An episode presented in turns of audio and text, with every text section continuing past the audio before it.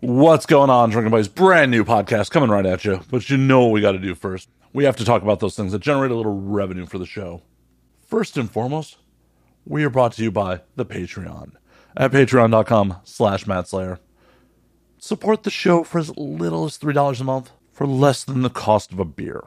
On top of that, you get ad-free audio, the video versions a week early and uncensored. You get the entire video back catalog, and you get my undying gratitude.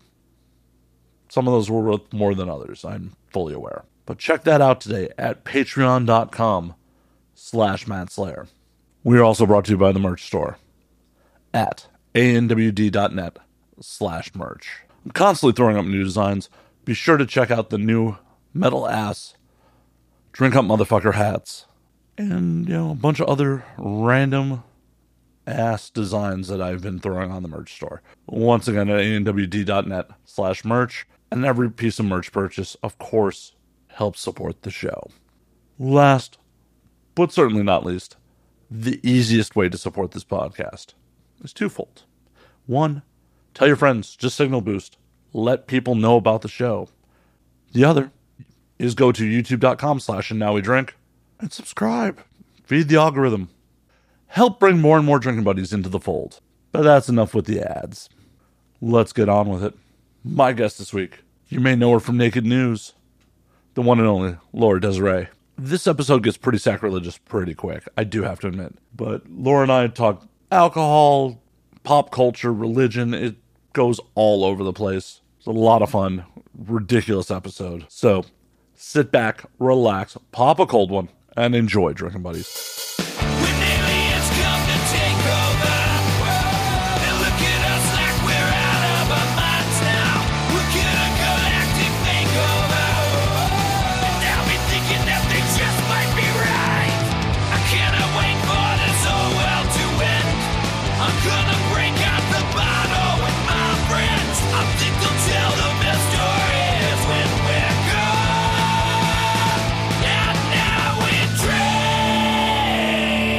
What the hell's going on? Welcome.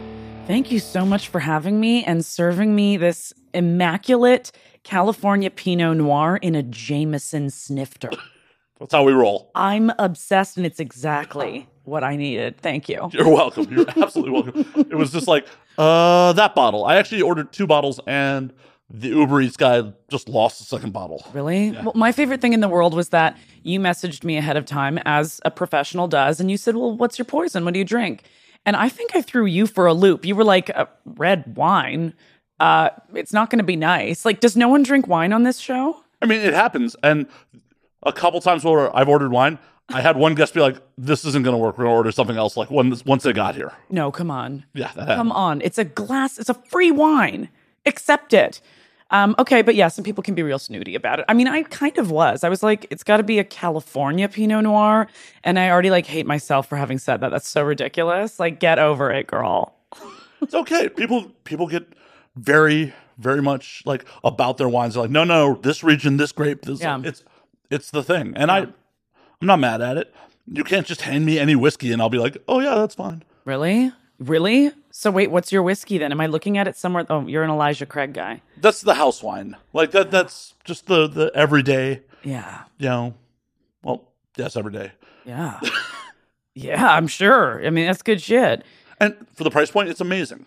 Okay, but what about like, do you ever, because Kentucky straight bourbon whiskey, that's kind of got a romance to it when it comes to the whiskey experience. It's like there's little moments of honey, there's little moments of maybe a sherry cask, little infusion. But if you were to hit it hard with like the Islay whiskeys, like the Laphroaig, where it just kicks you in the face with campfire smoke, does that make you happy? No, I actually am not a fan of scotch. There is a bottle of Ardbeg sitting on the bar that's probably going to be there for another year or so because it was purchased for Anna Deville in January, and she does a show like when she comes in country every January. The bottle I bought her two years ago was here when she got here this year. Yeah. So that bottle of Ardbeg is safe. I'm not. I'm not into smoky peaty whiskeys. Like I, I like bourbon. I like the spice of rye, but Yeah. not the smoke. Yeah, th- that stuff is hardcore.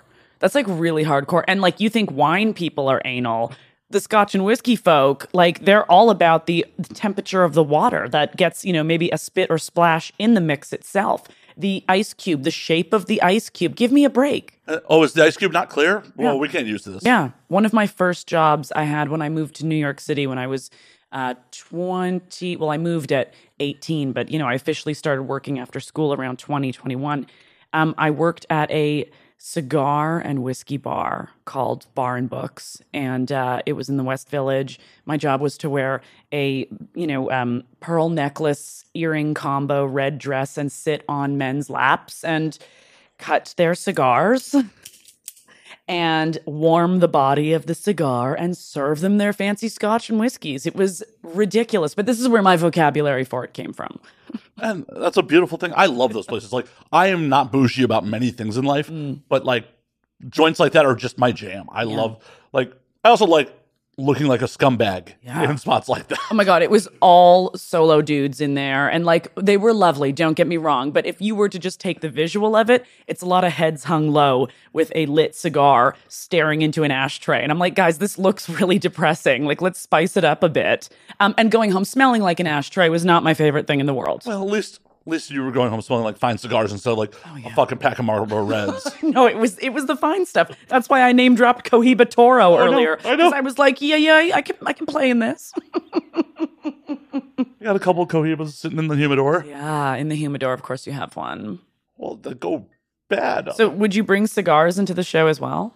Ah, I would love to, but you know, I don't smoke inside. Mm. Okay, we got some limits then. Good. Yeah, no. Good. Technically, technically, I'm not even supposed to be smoking on my fucking balcony. Really? But I've been in this building so long that like when they put in the no smoking building policy, it wasn't in my lease. I'm like, I'm not signing that addendum. Yeah. Wait, you're not allowed to smoke on your own balcony? Yeah, that's what they say. That is the most absurd thing I've ever heard. It's your Hashtag balcony. LA. Really? yeah, Wow. So you're supposed to go out onto the street? sure, Mm, not doing it. mm-mm. Absolutely not. Like, I will, I will compromise. Like I don't want to smoke indoors, especially a cigar, anyways. Yeah. like, unless it's well ventilated. But uh, fuck you, I'm smoking on my goddamn balcony Okay, strangest place you snuck a smoke. in my life. Oh shit. I'm trying to think of like. I used to be a cigarette girl. I used to smoke cigarettes. Oh, I, I, I had a pack and a half day habit in the late '90s, early 2000s. What was your brand? Camel Lights. Camel Blue. Nice. Wow. Is that the same thing? Is Camel Light and Camel Blue the same thing? I believe because back in those days, they had Camel Filter, Camel Light, and then they had uh the wides. They Yeah. didn't have the colors of the camels at that point. Yeah, yeah, yeah. Camel Blue was my jam. And uh, I, I remember smoking in a train bathroom, like a moving train car. Oh, shit. I would never take a risk like that again. I take that back. Yeah. I definitely have smoked in between L cars, like in Chicago, There you go. like just in between the cars outside. I, I know, and it's like, why? Why would we ever take those risks? Because we needed the cigarette that bad. I mean, I was also drinking while doing it in between the of course, I was definitely having some margaritas, hundred percent. And I was like, okay, this train bathroom, perfect spot. Didn't give a shit about the ventilation. Didn't give a shit about the obvious. I'm going to get caught, and I did, um, which is an awful feeling. Oh my god! But the things we do for what we love, right? Conductor catch you or No, no, with the person that comes by with the uh, the the drinks and the let me check your ticket shit. Yeah, that person was like, um, you've been busted. You've been busted, and I'm gonna ask you to get off at the next stop. And I I had to. I was on my way from Toronto to Detroit, and I had to get off the train. Yeah, yeah, so what? They drop you in Windsor? yeah. Pretty much. Yeah, pretty much. The train only went to Windsor, so it was the stop right before. No big deal. You hop in a taxi at that point. Right, just go into the tunnel and Oh, totally. Yeah, but it was, you know, the the days of being wild. I'm less and less of that these days, which is I know, boo. I'm like my glass of wine. What a thrill. I'm breaking all the rules right now. the sun's still up. Come on, we're It breaking is. we're breaking some rules, right? Yeah, no, the sun is still up and again, I'm like I will definitely be in bed by 9:30 tonight. Lucky you, I will be prepping for my second podcast. That is just there are some people that are moon people and some people that are sun people and i know how woo woo that sounds like trust me i like i'm kind of cringing but here's the thing is i've realized in the mornings i open up all the shades. I want all the sun to come in on me. I don't know why. It's the way I start things, but I need that energy of it. Like I want to be blasted first thing in the morning with sun. See, I'm the polar opposite. I haven't moved my blackout curtains in No. over a year. No. yeah. Do you sleep in complete silence? Mhm. And complete pitch black? My biggest fear. I can't believe you're saying that right Oh yeah. No way. Well, uh, technically not complete silence. I have a fucking CPAP machine, so yeah. Yeah. because otherwise it would be very much not silence. Exactly. I, I personally I need something playing and I I am the idiot that this is so hilarious. I will sleep with a sleep mask but like full lights on or like a couple of night lights. I can't sleep in pitch black. I cannot do it. I don't know why it scares me. Like grow up, but there's something about it, the unknown. I I, I can't relax in it. Mm-mm. Mm-mm. Hey, there's nothing wrong with it. Like you found what works for you. Yeah. that, that's the important Yeah, part. but then, you know, if you're ever sharing that space, come on. That's always a hard bargain to drive because people will be like, "No, I'm I'm I'm sticking to my my my what I like, my preferences." And when it comes to sleep, we should be demanding about it. Yeah, we spend a third of our lives in theory doing it. I, Not me. I, I mean, I put a big asterisk with that, like, yeah, because definitely not a third of my life spent sleeping. I need more sleep, like straight up. Oh, see, I'm the other way, where I'm a lot of sleepless, like just not sleeping, and Really? Oh, I no, I I need I'm realizing like I can't go as hard as I used to. So I'm 34 now. Shocker, I know. But like I think about my 20s and I'm like, oh, how did you do that? I would go days and nights and days and nights and days and nights like early burlesque performance days in New York City where I would just you would do a show then you would go out and hang out and you'd stay out till dawn and then you'd go get breakfast and then you it's like I could never do that today. I could never survive that. Oh my God. I bet you could if you really tried. Oh, I would need a lot of like, you know, special aids and whatnot. I would definitely be like, who's got that caffeine drip? Like, I would need help doing it. Oh. See, my my goofy ass. I closed a bar last night and then was up by nine thirty to start editing this morning. Seriously? But closing a bar in LA is what, two? Two, Mm-hmm. so yeah, that's a reasonable amount of sleep, but Yeah, that's not bad. How far was the distance from the bar to your bed? uh, about twenty minutes. I walked it. See? Like I, I was a, being a responsible human. I'm like, I'm gonna just walk home tonight. I'm not No, gonna. that's Uber. good. Yeah, that's good. But I'd done the show, kept drinking at the bar, Yeah. So the, there's a lot of alcohol involved. Oh, of course there is. I mean, it sounds like it's a big passion of yours. Sadly, yeah. when we put it like that, it's like, hey, substance abuse, your passion.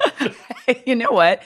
I think in our modern world, uh, most importantly is to just come to terms with some of these things and not be avoidant of it, right? So why not? I'm, I'm obviously not avoidant of it.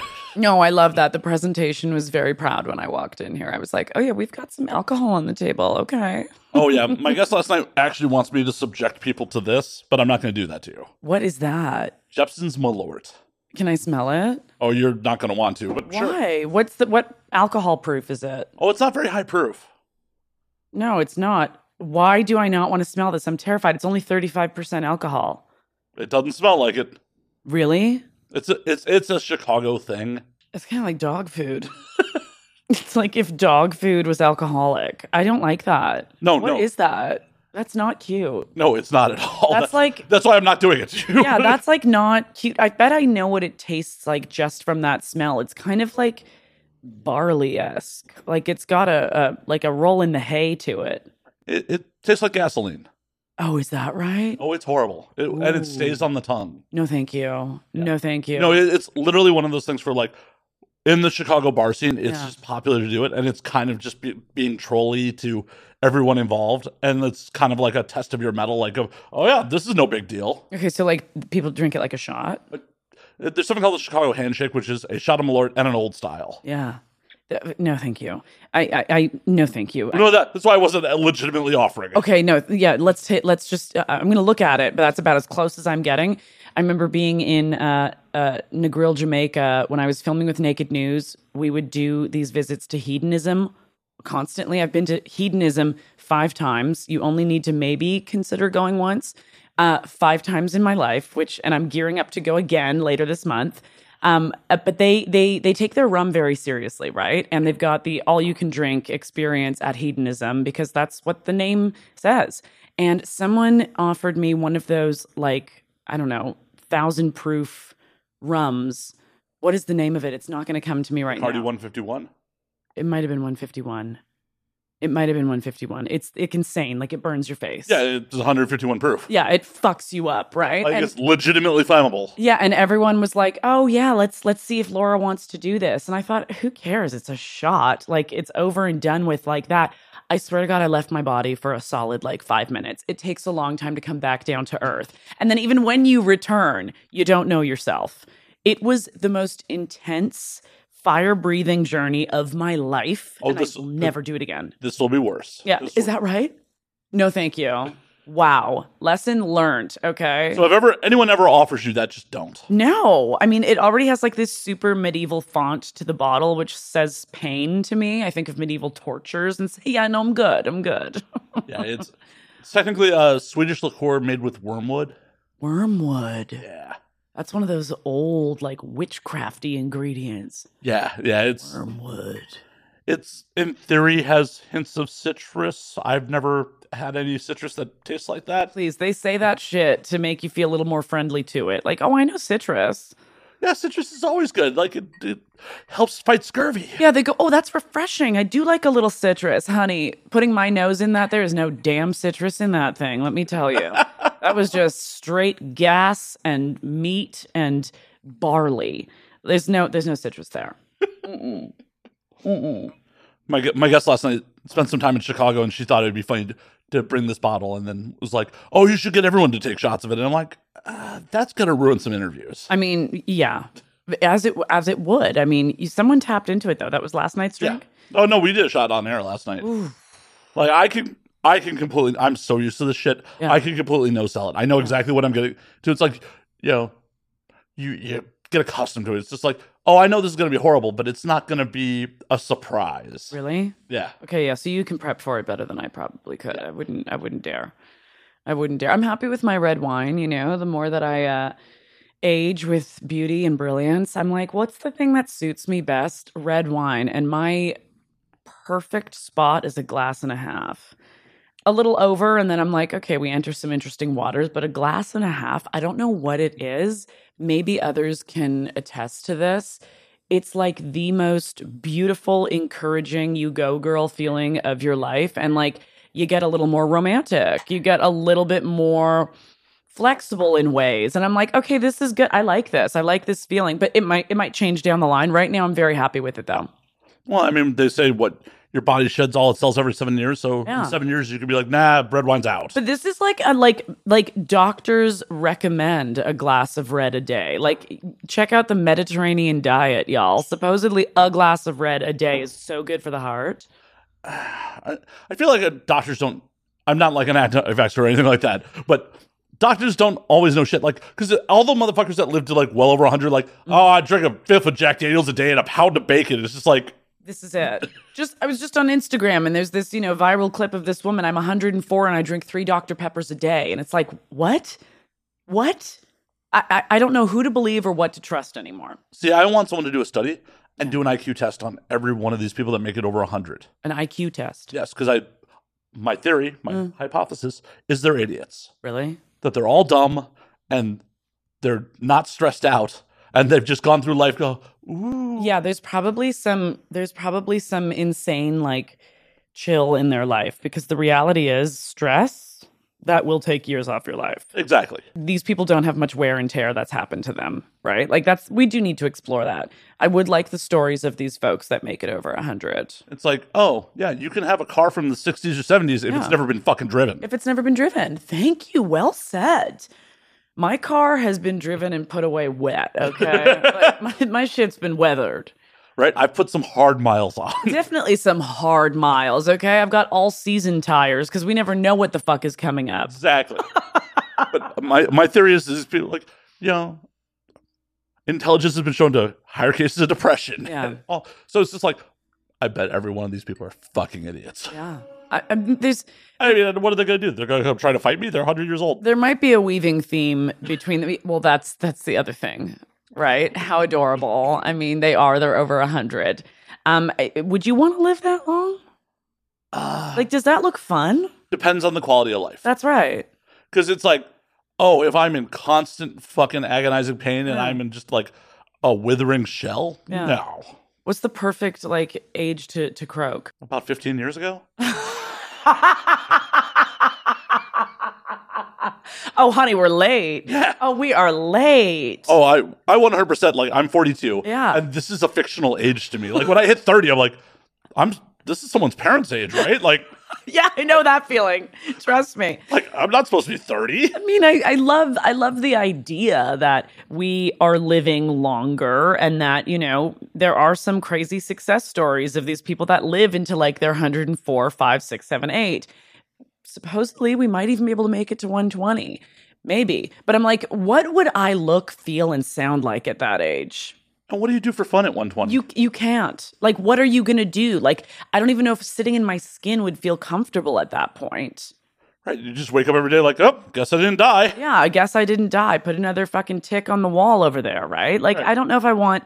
I don't know if I want that. Mind you, I couldn't tell you the perfect age to go. I mean, if I can't get wet anymore, get me out of here. That's going to be my my calling right there. I'm thankful that many old men before me have fixed ED already, so I don't have to worry about like my dick not working. Because I, I I. I, said in the '90s, like, oh, at the point where like sex is no longer interesting and my dick doesn't work, it's Right. time to go. Yeah, but we've prioritized you guys, okay? Society has been like, we must make sure that men can have sex until the rest of their lives. Like, we have done everything to make sure that you guys have what you need to keep it going. I know. It's so new that we're like talking about like helping women feel equipped and you know able to enjoy their sexuality later into life. And i'm like this is so fucking overdue. Like come on. Like obviously like we're celebrating the milf. We've got women you know owning themselves and taking on their singlehood later in life and really just thriving. Like yeah they should be able to have every possible sexual experience that they want just the way that we equipped you guys. I wholeheartedly agree. right? I mean, y'all like popularizing cougars, Mm-hmm. going after the young dudes should be much more prevalent. Yeah. yeah. No one should bat an eye when you know someone in their 40s is like, yeah, I got a 20 year old stud, Yeah. because you're both reaching your sexual primes at that point too. That's too. right. And like honestly, we don't we don't even question it on the flip side. No, That's the thing, right? It's like no, no, we would never question that in the reversal. Mm-mm. not in the least bit. unless unless dude's ugly, and then they'll be like, oh, he's rich. Mm, yeah, he's totally rich. He's he's totally rich. He can afford that. That's fucking wild, ain't it? Yeah, I know. It's Yeah. like the, this imaginary system that we all agree upon Mm. makes this okay. Mm, mm. Ugh, God, painful, painful. It, it's like, oh, well, polite society says that money, you know, allows all these things. Like, huh? Only a couple hundred years ago, it was just a, through made through violence. I just think it's wild that like this is our modern world. I don't know if it's possible to come up with uh, what is necessarily. We're changing what's acceptable. We're changing what should be the normal, and there's some things that we still hold on, hold on to so tightly that I'm like, are you fucking kidding me? Well, that's the problem with humanity. It's like Right. we are super adaptable, but Mm. we are so fucking stuck in our ways about so many things. Like, oh, but this is how we've always done. Like, I, I'm very, I, I wouldn't say I'm a, against organized religion, but I really don't believe in it. I it's for me it's not for me. I know that. I know that it's not at all for me and I think that there are people that can see their lives improved for the better from it. Again, that's not my story and then there's a huge reality of people that are basically drinking the Kool-Aid and have a very scary relationship to the world because of it. Um, there's a lot of avoiding confronting aspects of our humanity that comes with some of these really, really strict and rigid religions. And uh, and and that to me, like I, I weep for individuals that aren't able to explore themselves because they are within the binds of their practice. Beautifully Right? said. Like, I, I wholeheartedly agree. But Right. and then on top of it, it's just like sitting through a full Catholic mass. It's like, Mm. oh, this hasn't changed in hundreds of years. Both my parents were raised Catholic. I was not. I was not. But what I will say was that uh, my father's mother were Hungarian, so like everyone talks like a vampire, and everyone's very dramatic and sexy. And I remember my father's mother used to take my twin sister and I to all the local churches in Toronto, and she would make us pose underneath these the the statues of you know Jesus on the cross or um, Mary and pseudo pieta positions, and I remember she would take photos of us in these beautiful wanton you know faces looking up at whatever the religious iconography was but it all felt like a perfume ad like we were like filming like it was like a perfume eh, eh, like promo piece it wasn't actually like us adoring these things it was just very glamorous and beautiful and you know, I do still like going into churches. Don't get me wrong. Like architecture wise, they are fascinating. Oh, definitely. Religious art itself, what is it about that orgasmic ecstasy on everyone's face? What is that? Probably projection on the part of the artist. They, were so repressed that it was the only mm. way they could get it out. But like, why don't we acknowledge that? That the face of, say, Jesus on the cross. I'm probably going to dangerous places right now. And Oh I- no! I oh no! Okay, good. Jesus on the cross in that like wanton, I just, I just blew my load look. Like every face in religious depictions of, you know, artful depictions, they're always in some state of orgasm or euphoria. Well, you got to look at like really old school Catholicism. Yeah. like self-flagellation was definitely a thing. Like Yeah. suffering for the Lord was definitely a thing. So, So kinky. right, like I, I love that. Like some of the most repressive motherfuckers Yeah. were so kinky. Right, you really look at it in another light. But isn't that wild that they just don't package it as kink?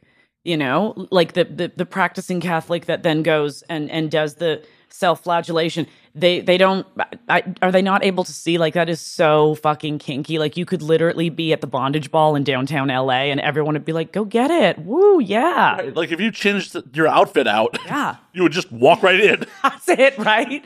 Put put that whole thing in latex, and you've got a whole community of people that will literally celebrate and embrace you for doing this and being this way. Like it's so insane. It's just I, I I'm so grateful I didn't grow up in that chokehold of religion. Um, but I think there are people that are able to redeem themselves and their identity once you know out of it. So uh, it's not like it's a death sentence if it is something that you're a part of, say, even for most of your life. But it's amazing how close those parallels are.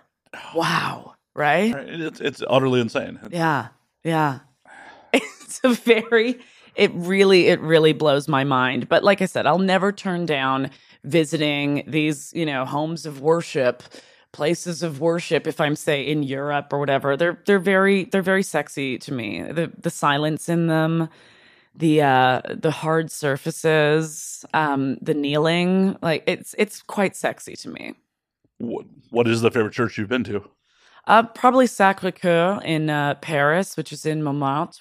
Beautiful top of the city overlook. That uh, I mean, it's just such a stunning place. I used to love um, uh, uh, Notre Dame as well, but part of it burned down a few years ago in Paris and.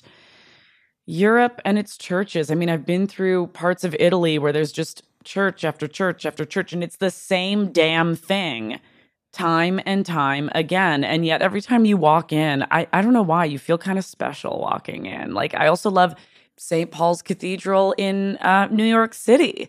You walk in, and it's like, oh, wow. Wow. Is it St. Pat's? It's St. Pat's, isn't it? Well, I'm really bad. St. Paul's or St. Pat's? St. Paul's is in London. I will Google. I Okay, good. St. Paul's is in London. St. Pat's is in New York. And I bet I got that one right. And if I did, I'm a fucking genius. Listen to me, like I sound like I'm a- an Yes, actual. it is St. Pat's in five points. okay, St. Oh no, that's uh, Columbia, South Carolina, not five points. New York. Never mind. Hold on. All right, I'm like, oh, five points. Oh, that's New York. confirming it, people. Uh, St. Patrick's Cathedral, New York, New York. St. Pat's in New York and St. Paul's in London. okay, I was able to place them on the map correctly. Thank goodness. Now I'm still granted entry. Yeah, no, I I, I like being in those spaces. They are beautiful, and it's also crazy to think that the church is like one of the largest landowners in the world. But Right. I mean, I, I honestly, I cannot even begin to get into how ridiculous it is that I think, you know, um, the way that they're able to skirt so much of like taxes and what's the, the rest of us in this country are dealing. I think that that's just so frustrating. But at least they they made them pretty. You know, there's some really pretty spaces. and like, oh, hey, government, if I could stop paying taxes too, I will make things very pretty. Yeah, exactly. As pretty as you want. Oh my God. Don't even get started. If I didn't have to pay taxes, uh, I would be going around decorating everything with flowers and, and, you know, gold negligees hanging from ceilings and whatnot. Like, I would definitely take care of the aesthetic. right? Oh my goodness, please. Yeah. I know. Maybe perhaps a new venture for us. Right? We'll Yeah. form a nonprofit out of this.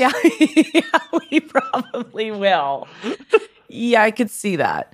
But no, I, I, I, I love I love doing Europe trips, and I will always, always do Europe churches. They're fucking epic. So is Paris the number one spot in Europe for you, or No, hell no. I've done I've done a lot of Europe. When I was doing burlesque, which was like 10 years of my life, I remember booking a tour through Europe and uh, I made my way London, uh, Milan, Rome, um, Berlin, Hamburg, um, Vienna, Budapest, um, Prague. My goodness.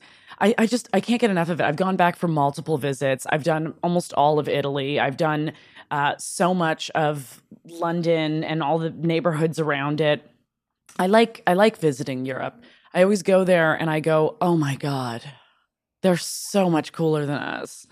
Oh my god, they know what they're doing with life. They know how to enjoy it. well, yeah, the lame ones came to North America. Right. Like it's amazing how refreshing it is. I was just in the south of France for the Cannes Film Fest and Jealous, very jealous. I know. It was fucking amazing. I just watching movies, eating bread and walking on cobblestones for days. Pretty awesome. Sign me up. Right? Sign me Pretty up. damn awesome. But I came back and there was a full drop emotionally. Like I had a emotional drop when I came back to America. I was like, we don't know how to live over here.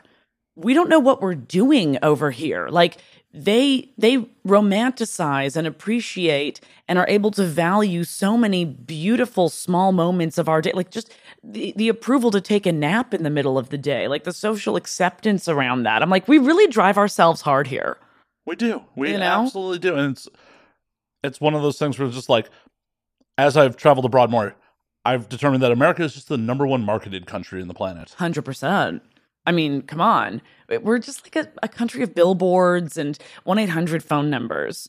And i'm like that's so heartbreaking. Like i don't know. I'm i'm a hardcore romantic. I'm like i just take me for a walk. Just you know like sing me a song. Like i'm such a romantic that anytime i'm over there i feel very content.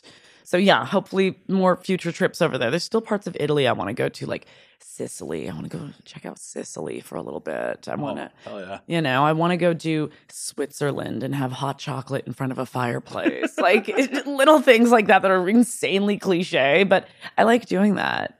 Well, and that's awesome because like so many people from America will never experience that shit at all. Never. Never. Like it still blows my mind how few people have passports and how few people that do have passports don't use them, or if they do use them, they go on cruises and fucking all exclusive vacations. I'm not a cruise person. No, no. I am not a cruise person. And like, I keep getting invited on boats and things, you know, like people, especially in the summertime, they're like, hey, you should, we should, we should go on this, even if it's a small little charter around the island of Manhattan itself. I'm like, I can't do it. I'm not a boat person. I don't like the feeling of being in open water. It scares me. Nature is so mighty.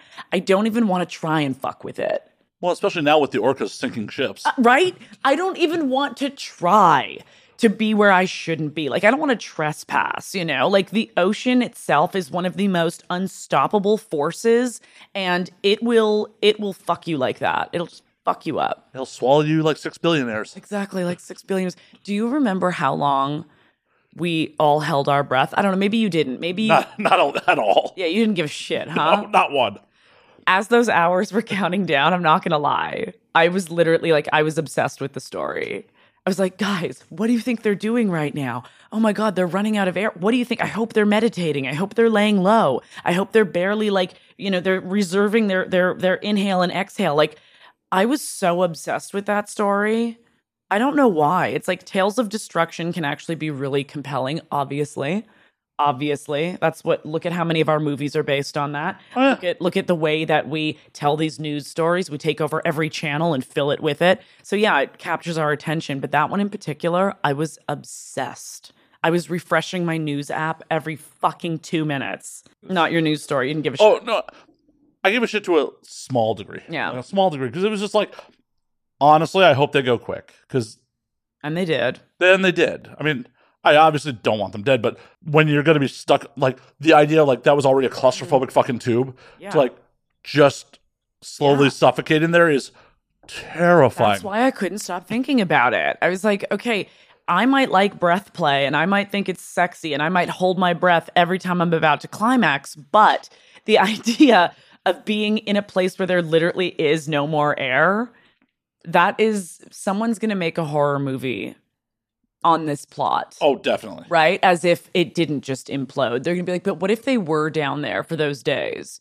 Like that's that to me was so terrifying and so possessing of my thoughts. I could not get away from it. Yeah, it's it's, it, it's, it's just not a fun feeling. Like So if someone offered you on that trip, you'd be like, no. no, I tried to go scuba diving in a very controlled situation one time, and I was just like, nope, this is not for me. Yeah, I didn't like. I went scuba diving once in Mexico, and I remember we went uh, right before the sun was going down, and you know it was daylight, and then you have to go down on that little line. You're holding a line, and basically you have to do pressure checks on your way down. Terrifying, because like, what if you don't pass the test, but you can't explain it, and then your head explodes a couple feet lower? I don't know, but you're going down, and by the time we finished looking around, and when it was pitch black when you returned to surface it was pitch black and i was like this is this is my worst nightmare get me out of here i don't ever and the, the feeling of the pressure in your head no not my thing Yeah, No. I, I right there with you. i don't even like i don't even like flying if i have a, a cold like a head cold because the pressure in the ears is really scary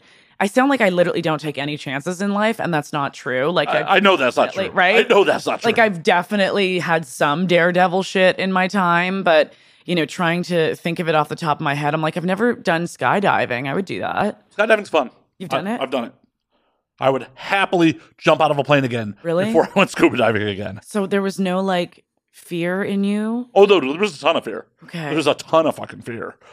It was. I, I've told this story on- air before, but it was. I've I wanted to go skydiving, and it was right after a messy breakup. Oh, yeah. And I'm a piece of shit. And I put my ex on like all my emergency contact info.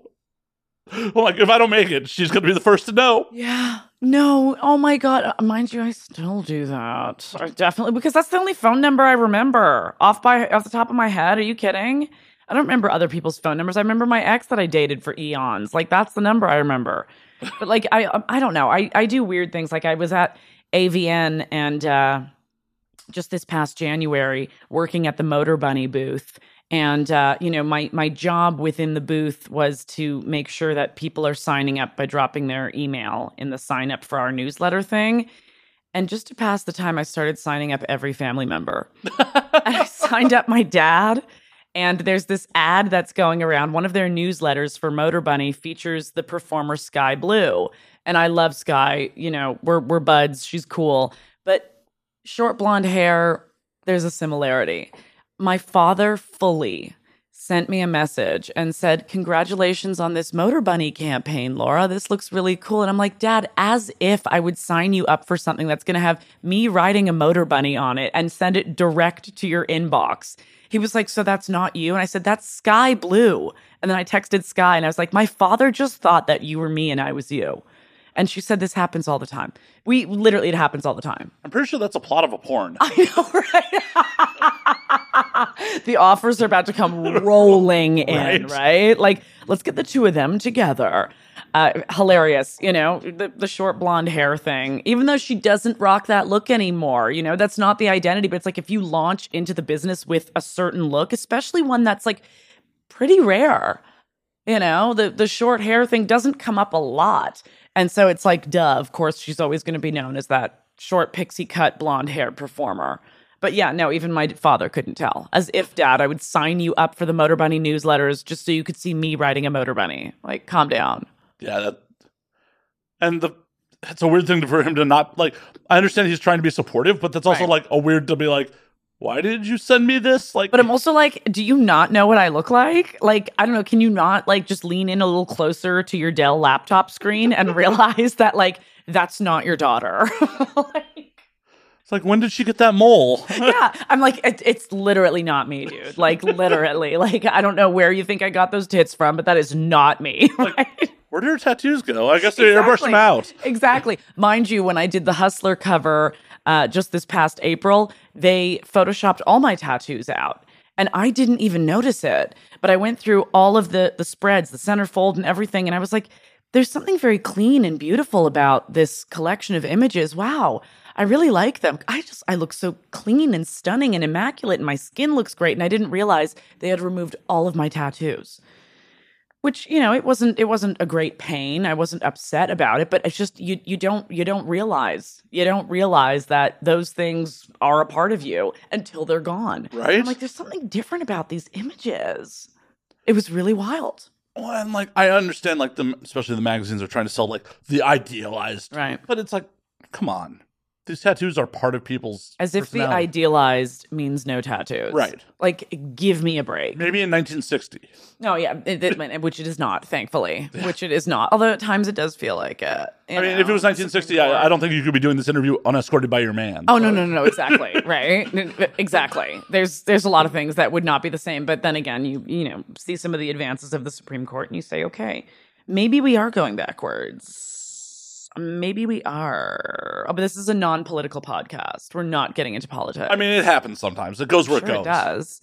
Where does it go?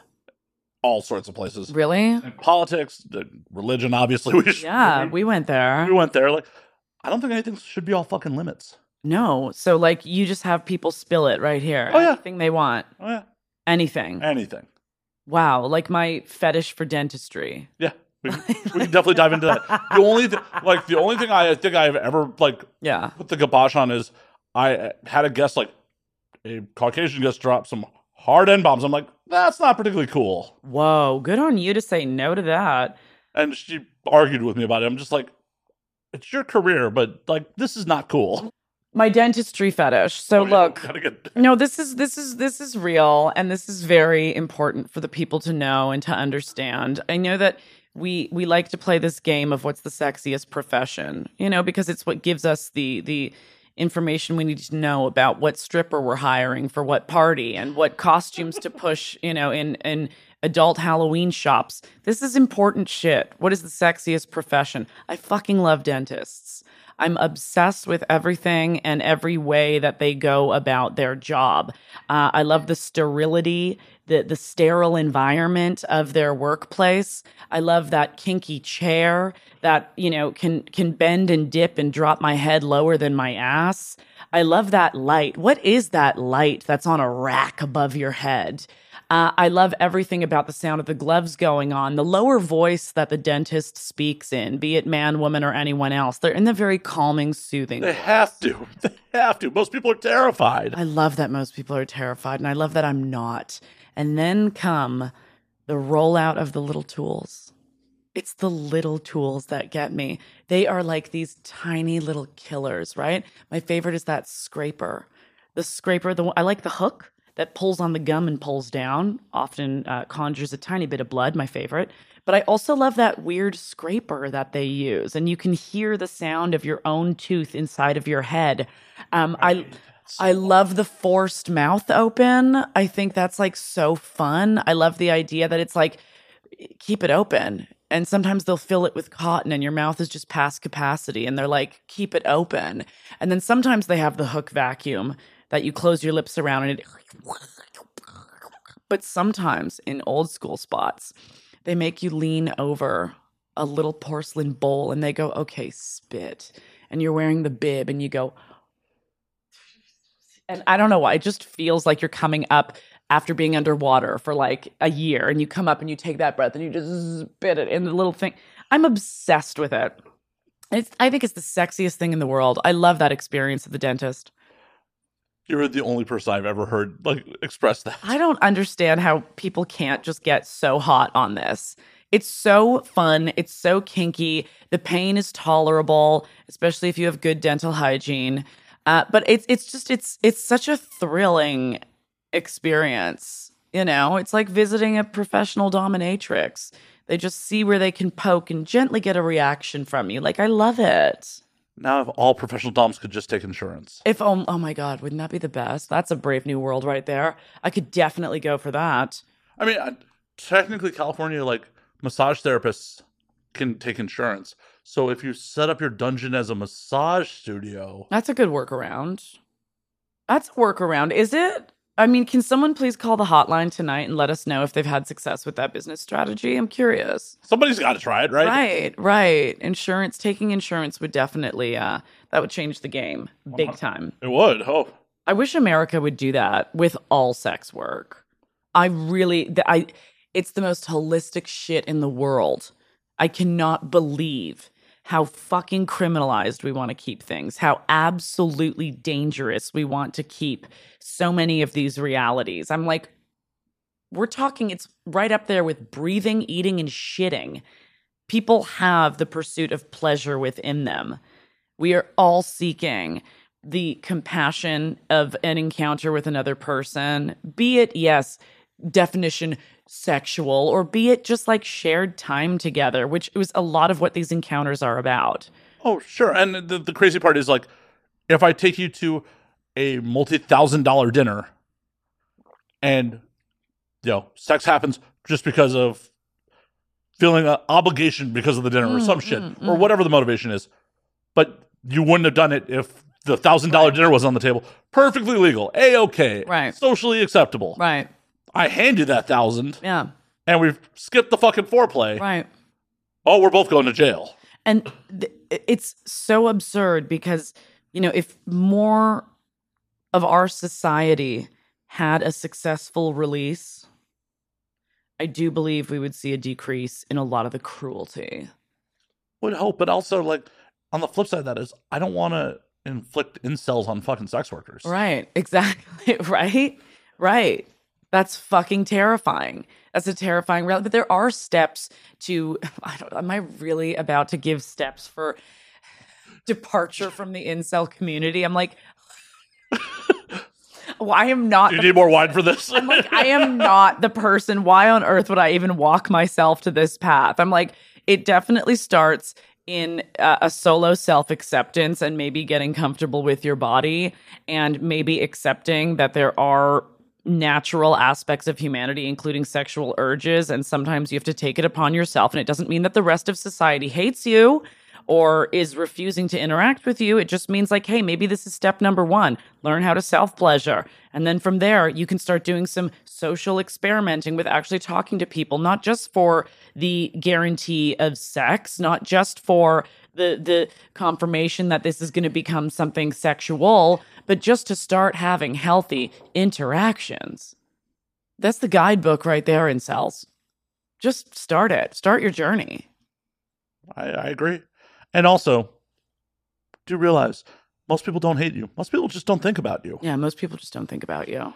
People are too so obsessed to think about you. Yeah. Like, society doesn't hate you. They don't even know you exist. I know, but we have ego problems. The thing is, it's like social media and the rise of all that shit has just given us so many ego masturbatory dilemmas in life because it's like, I need likes, follows, favorites. I need all of that to inform my self worth. And so, in the absence of that, well, I must be slipping.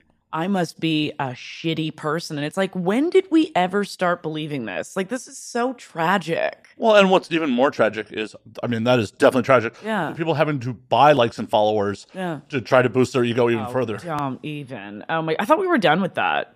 Oh no, it definitely still happens. Really? Oh yeah. I thought that was like way back at the start of Instagram. Oh no, people can still buy followers on the gram. Why would you do that though? Like, it's just like, why would you want to crowd your shit with bots and fake accounts? Like, how does that benefit you? Dep- depending on your field, I do understand it because like sometimes casting agents and shit like that, if you're in entertainment, look at your follower account and they may not look at it too carefully to see that your interaction's fucking shit. Right. So yeah, I- but I, get it at that point.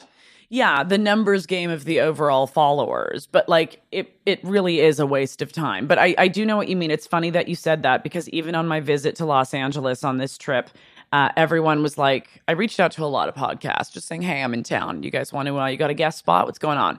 Shockingly, I do that. Ugh, ew, gross. As if they're not all asking for me. Right. But right. Um, but a lot of people would be like, you know what? We're uh you're not quite there yet for us. You know, 102,000 followers. Mm, you're not quite there yet for us.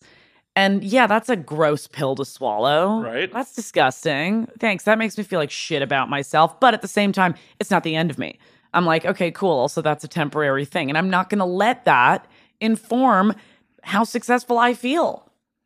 exactly. And Right. also, if the podcast wasn't going to help you gain some notoriety, Yeah. help expose you, what's the point of you doing it? What's the point of me doing it? like, oh, well, yes, my 104,000 may not be big enough time for you. What the fuck are you going to do for me? Right.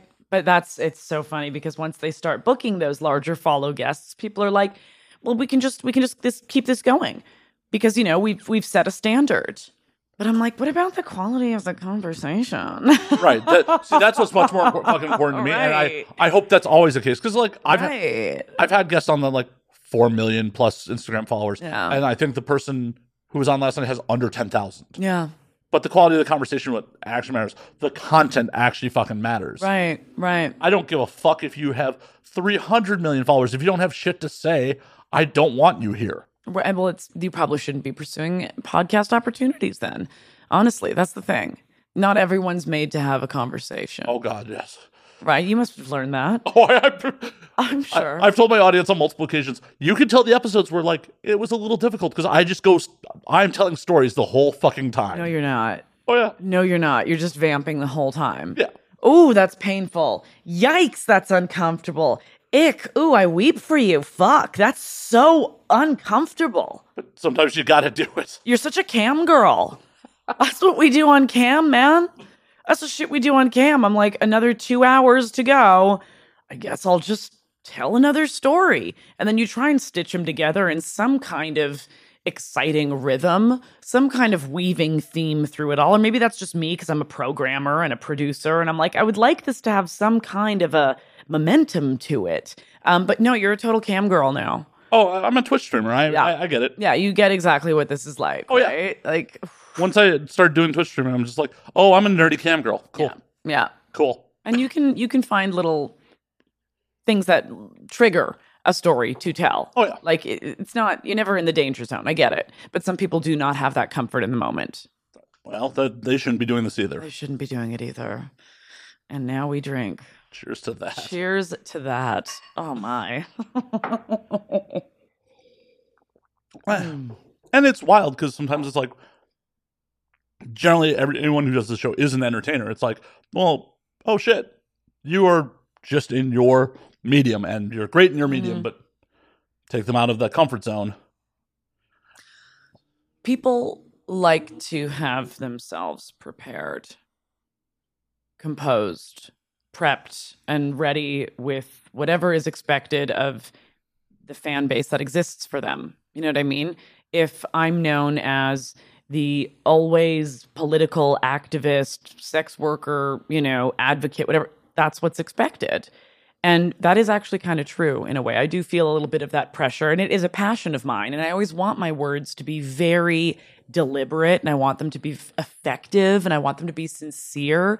Um, but it is important, I find, to enter situations like this where I don't know the script. I can't prepare the questions. You know, I can't prepare for those answers, anyways. oh yeah and that's what i want i want that honesty i want people Yeah.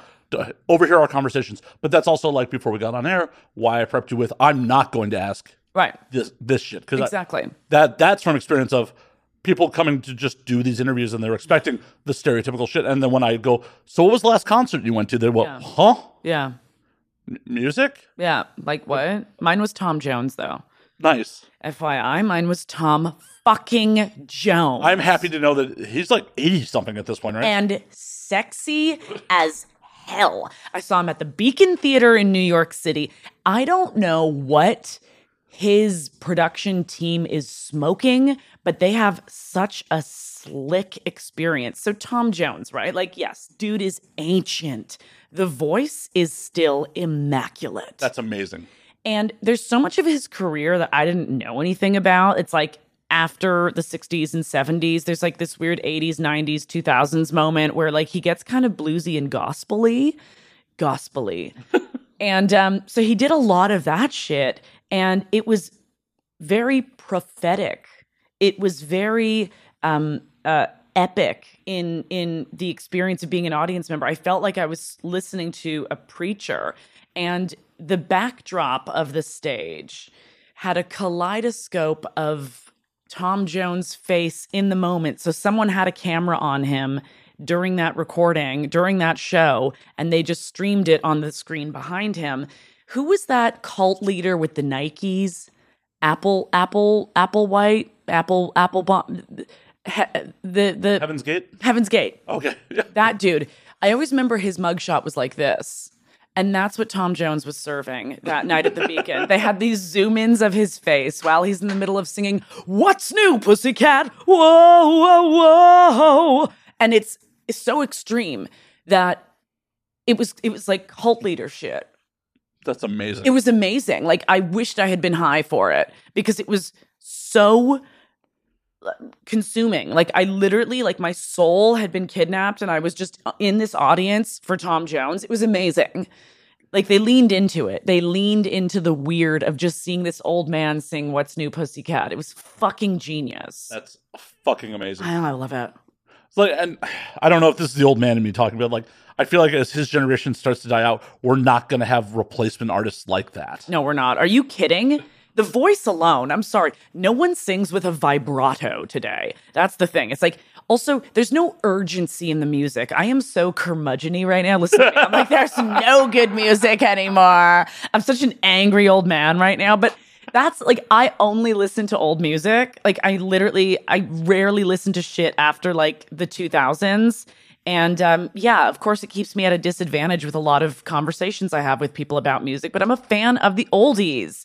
And for me, I'm like, you know what's missing in music today is that romantic urgency that you get from like uh, uh, Suspicious Minds, Elvis Presley, uh, that you get in uh, Bonnie Tyler, um, uh, Turn Around Bright Eyes, I Really Need You Tonight, um, Total Eclipse of the Heart. Yeah.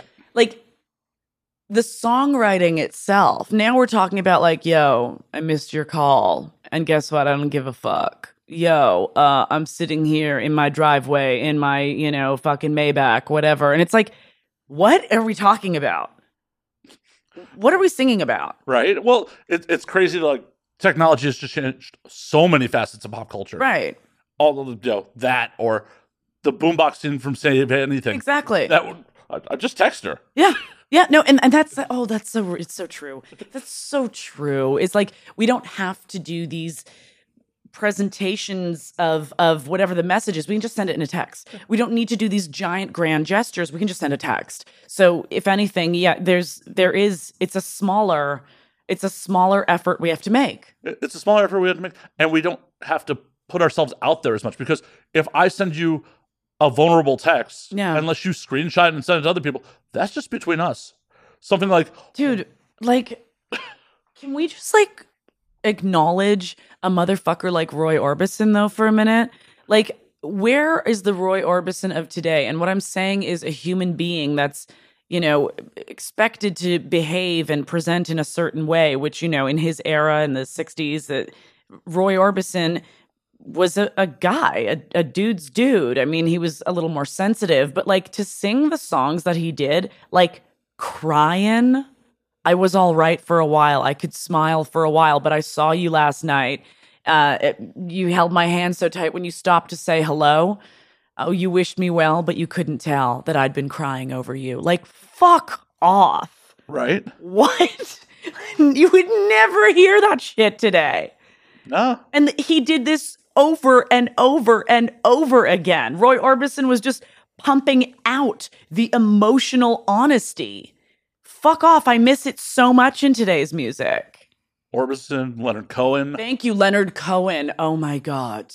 Leonard fucking Cohen. Rest in fucking peace, Leonard Cohen. Rest in peace, Leonard Cohen. But what a wordsmith, what a poet, what a beautiful, vulnerable soul. Leonard Cohen just like opens a vein and bleeds it out. And he's like, drink it up. I, I remember the first time I was exposed to Leonard Cohen was the Natural Born Killers soundtrack of all things, Waiting for a Miracle. Mm-hmm. Yeah. And I, I was like 13 or 14 when that movie came out. I snuck in and saw it in theaters. And the, like that just at teen angsty, like that that song just resonated. And Yeah. from that point, it was just like, oh, Leonard Cohen is fucking amazing. Oh, eh, beyond. yeah. Beyond. And you know what I like about Leonard Cohen, especially, is that you can listen to his music and it's a whole experience and it's like riveting, but you can also read the lyrics. You can also just read Leonard Cohen. I have a bunch of books on like his collected lyrics and sometimes i just read them and it's it's such a good read like yes i know he can articulate it with his voice but it's also really exciting just to read it like what a fucking writer man I, I don't i don't know if we have those lyrics anymore i don't know if we have the interest to express ourselves in that way do we who's doing it Well, and are they willing to do it publicly? Like there Yeah. might be someone who's willing to express that on an interpersonal level, but Yeah. shout it from the fucking rooftops. That's what I'm saying, right? I don't know. Like we're talking stadiums full of people singing at the top of their lungs. Like that's what I'm missing. And that's the kind of that's the kind of affection I love. That's the kind of humanity that I love, the kind that's okay to be absolutely explosive. I am missing it wholeheartedly now. We're just so quiet and small with our gestures. Like I'm just too intense, I think. I think I'm too intense for people. Like I run hot. I'm a triple Aries. I'm like super intense. And I love it. Uh, Whatever makes you happy. That's the important part. Shit. I just want I want people to be intense all the time. I want you to like come to terms with your humanity and like go to the the limits of expressing yourself even at the cost of maybe embarrassing yourself, maybe saying something that makes you cringe. Who cares? Do Right. it. I agree. Yeah. I have hundreds of hours proving that I am. I agree with that. Hundreds of hours. What's the benefit to your life been by sharing this side of yourself? I have no fucking idea. I was gonna say, yeah. Unfortunately, we can't really make it a PSA unless you tell the people what the fuck they're guaranteed. Absolutely nothing in this world. Absolutely fucking nothing. You're guaranteed that Laura Desiree might walk into your house and sit down for a chat. That's about it. Yeah. Well, at least that we can give that guarantee because that's the only one that I Right. I won't give shit. Yeah. We haven't, there's no guaranteed greater glories, but like I do implore all the people of the world to please just be a little bit more honest and a little bit more daring in how you choose to express yourself. I agree. I, I it's one of those things where like, who cares what other people think? Like, But everyone does. But everyone degree. does. I know, but I think that that's part of our making. Unfortunately, I think that's part of like what it means to be a human. Yeah, but you can't lose sleep over it. You can't lose sleep over everyone else's fucking opinion, especially the anonymous people's opinions. Like, if I know you and I trust your judgment, Mm. Yeah. sure, Yeah. your opinion fucking matters. Yeah. But if I don't fucking know you, I don't know your expertise, I don't know your background, I don't know what kind of fucking day you're having. Right. Why the fuck should I take your opinion? like, Because we're programmed that way. Because we truly feel that in our pursuit of human connections, it is necessary that we are approved of, that we are in the good books, that we are loved, that we, and, and people don't want to admit it. I can guarantee there's going to be comments of people being like, that's not true. I don't give a shit about what people think of me. I don't give a shit about what my reputation is. And it's like, that's bullshit. well, I do do agree, but like, you and I are both in Yeah. technically outsiders of mainstream society. Right. So Yeah. we had to at some point take a conscious decision to be like, well, we don't give a fuck what the stodgy people in suits think. Hundred percent. I'm saying though, like I agree with you. Dial it down a little bit. Like I wouldn't let it rule my entire life, but I think all of us as humans do grapple with that Well- to even a small percentage. Definitely to a small percentage, and like within my peer group, within my my part of society, Yeah. I care. Yeah. But to See. to the world at large, Yeah. I don't give a fuck. Fuck the world at large. Right. The world at large. It's, it's exploding anyways. well, it's exploding, and it's also but wait, no, implosions are more on trend these days. It's imploding anyways. but there's there's also like people on this planet that have had such alien existences compared to the life I've lived. yeah. and vice versa. Like if you drop them in the middle of Los Angeles, they Yeah. their mind would be fucking blown. Yeah. Why do I value the opinion of that person? Hmm. Well, until you meet them, I guess you don't. Right. I guess you don't. But would you at least consider that they're out there? Oh, I, I know they're out there. Exactly. I know they're out there, and I'm not diminishing their experiences, their life. Mm. You drop me in the fucking middle of the desert and be like, "Survive, motherfucker!" Be like, "Dude, um, how do I survive? Because I'm going I to watch all those shows. I watch all that shit alone. I watch that shit constantly um because I don't know what I would do. I don't know what I would do, but every time I watch the show I'm like I could do this. I could definitely do this. Like no I couldn't, Laura. Get real for a sec. Would you know how to build shelter? Would you know how to fend for yourself? Do you know how often I have a dizzy spell because I have forgotten to feed and hydrate myself constantly? Or a heart arrhythmia because all I've had all day is coffee and a Nicorette. And I'm like, wait, why am I having a heart attack? I, I was just at the gym and it's like because you had pre workout and coffee and then a Celsius, Laura. What the fuck do you think? Meanwhile, I watch alone and I'm like, I'd win this show. Like, no, you wouldn't. No. no, you wouldn't. You'd be tapping out in 12 hours, girl. And even the so-called expert, like they exposed that Bear Grylls, like Yeah. just wasn't actually doing it. Wait, did they expose that? Uh-huh. Stop it. Yeah, that a lot of times he was staying at resorts with the crew. Stop it. Yeah. Oh my God, that's not hot. No. But then again, okay, I've also heard this about. I've never been on Survivor. I did go through two casting rounds and they didn't pick me. But then Oh, that's a giant bummer. I know, but they asked me what my gameplay would be, and I was like, "Well, I would sleep with everyone, and I'd be naked all the time." And I think they were just like, "We actually can't have that." right. This this isn't broadcast television. Yeah, they're like, "We actually can't have that." But supposedly on Survivor, there is so much of like the tent experience around them of production that you don't necessarily really feel abandoned out there. I, I wouldn't know because they didn't cast me. Well, that's a bummer. It's such a fucking bummer. That's blur just- me, blur me. Who cares? Blur me. Right. I said I would win by like basically seducing everyone on every team. And I was like, this is an angle. This is perfect. Get me on this show. Right. I know. No, no one was down for it. I mean, it. they need to make a sleazy 2023 remake. and then there'd be multiple people running that angle. right? I think it's still running. I think? Survivor. Oh no, no, Survivor is still running. No. Yes, it is. And that alone, I'm like, how are there still places on Earth to host this show? How are there locations that are new every time? Yes, Oh. there is. Oh my god, yeah, the most recent episode is May 25th, 2023. See, There's 44 fucking seasons. I know. I remember season one. So do I. And it's like Richard Richard Hatch. Yeah. he won. Remember? he was naked a bunch He was naked all the time. I, and between the two of you, like I think America wants to see you naked Please. much more than Richard Hatch. My entire gameplay was a tribute to Richard Hatch, okay? and still they're like, yeah, no, no, we can't take her. Uh uh-uh, uh, uh But I did the interviews and everything, and I was like so ready to go. Uh, I actually ended up watching the season I was supposed to, or I was auditioning for, and I was like, yeah, yeah, I wouldn't have made it. Too many bugs.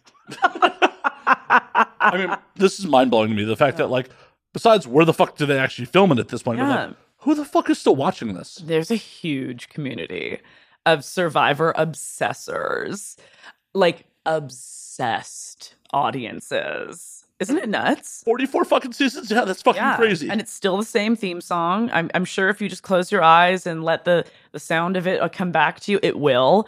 Um, it's amazing. And it's still Jeff Probst. He is still hosting this thing. Girl, that facelift is fucking snatched.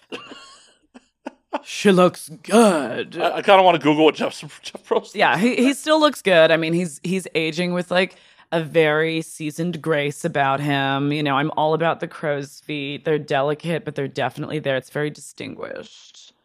He's been doing this since 1996. I know. I, isn't that a nuts legacy? right? Like, that, that's mind blowing. I mean, Yeah. I appreciate his job security. Like, Completely. You generally don't get that in entertainment unless you're hosting a game show, That's a long career. That's up there with like Pat Sajak. right? That's up there with fucking Bob Barker. Like, and this isn't a closed set studio show. I know Jeff has it easy while he's there. Let's be honest. You know, he's staying at a nice fucking hotel. And Oh, for sure. But the thing is, is like, dude, he still travels there. Right. He still has to get on a fucking plane, a Yes. boat to get to Yes. remote locations. Yes, he does. And sometimes he has to stand on a weird platform in the middle of the water and say, Survivor's ready? Go. I watch a lot of it. I watch a lot of it. Hey, as long as it makes you happy, that's Yeah. that's really the important thing. Yeah, I mean, there's there's so many exciting elements of it still to this day. The fact that like probably the best move you could do is go there large. If you go there with excess weight on you, you'll do better than everyone else because that's when shit gets really crazy, when you get really hungry and when people get really weak and malnourished. I would load. I would load up and then I would go on that show and just watch the let them see the transformation naked, you know, as I just slim and trim down. That'd be wild. Like you do the interviews, like Yeah. you know, looking like your normal self. yeah, By the time you, you show up, to, you've got like two chins going. Like, Yes. like, They're like- what the fuck? I, you do not look like your headshot. What the fuck is happening here? It's all part of the plan. I came to win. I came to win. Uh, it's it's it's a good move though. You know, I have a lot of strategies. If someone, if you're listening to this and you're being considered for Survivor, please get in touch with me. Like I have everything you need to know. hmm So what's stopping you from auditioning again? I think I got to audition again. I think you do too. I think I have to audition again. I can't think of a good enough answer to just not do it again. You know, I, I got really close and I learned that I probably need to change up my gameplay a little bit. I should probably have some other ideas beyond seducing everyone. But like, I think. I mean, once you're there, do that. yeah, 100%. But I, th- I think like I would legitimately be a great castmate on Survivor. Just come with like, oh well, I'm just gonna you know play people against each other. Yeah. Uh, it's gonna be high drama with me. That's what it is, right? It's like so much of the show is actually about like social manipulation and it's actually not about like whether or not you can climb over this rope wall. Like yeah, that the physical abilities come into play. And yes, there is survival elements of needing to find your own food and needing to survive on fucking rice and beans. Well, wasn't it like one of the first seasons where like the most competent person Yeah. was the first person they voted off? That's what I'm saying. Like it's all a social experiment. And I think that's the lasting appeal of Survivor. I think that's really why it has stood the test of time is that it's not about the the paradisical location. It's not about the fact that, you know, you do these cool, you know, challenges that involve physical feats. I think it's the social manipulation because we as human beings that are self-aware and constantly fearful of how we are received by our community, that's the appeal. That's it. That's it, wholeheartedly. I think it could be a show that goes on, you know, for another 50 years. I, I love that you feel human society is going to go on for another 50 years. Why am I so into Survivor all of a sudden? Never in my wildest dreams did I think I was going to come on this show and talk about Survivor. Like, girl, what? Like, I, I promise I don't have time in my day to even watch Survivor because I'm so busy. Um, but I definitely find time to to binge some shit. But I've, I've been binging a lot lately. I've been doing a lot of binges, the Succession, and then I binged. Uh, I'm starting Billions now. I'm very late to the game. Billions is great until later seasons. Don't tell me anything. I'm that that's it. That's no, it. just the other day, someone came up to me and said, Guess what? Axel's back. And I'm like, Why are you telling me this? I'm on season one, bro. I'm on season one. I- I'm just saying the quality declines in later seasons. Okay, That's- great. That's it. I'm glad I have that in like actual video proof because there's some people I might need to show that to when they're asking, So, why did you stop watching it, bitch? It sucked. Yeah, it it it becomes a little convoluted. They Really? they probably should have ended it a little earlier. What's the best TV series of all time? The Wire? Oh my god. What? Okay, give me number two. Number two. Hmm. Are we talking live action only or Yeah. Okay? Because I'm into some weird cartoons too. I, I believe it. Okay. I I believe it. Yeah, live action. live action. Yeah.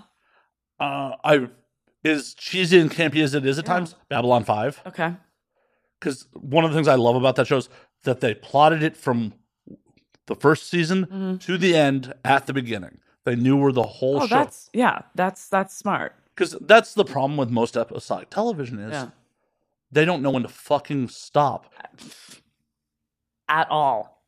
At all. People would love to just keep it going if maybe there's still people watching. You know what I mean? But you got to be able to edit yourself and call the fucking shots on it. Exactly. Yeah. That's why The Wire's great. It's five seasons. It's Yeah. tight. Have you ever watched it? Okay, I hate that you said it like that. Why did you have to ask? It? Did you ever watch it? I felt so judged. I'm going to tell you this right now. My No, no judgment. my favorite TV show of all time has always been Oz.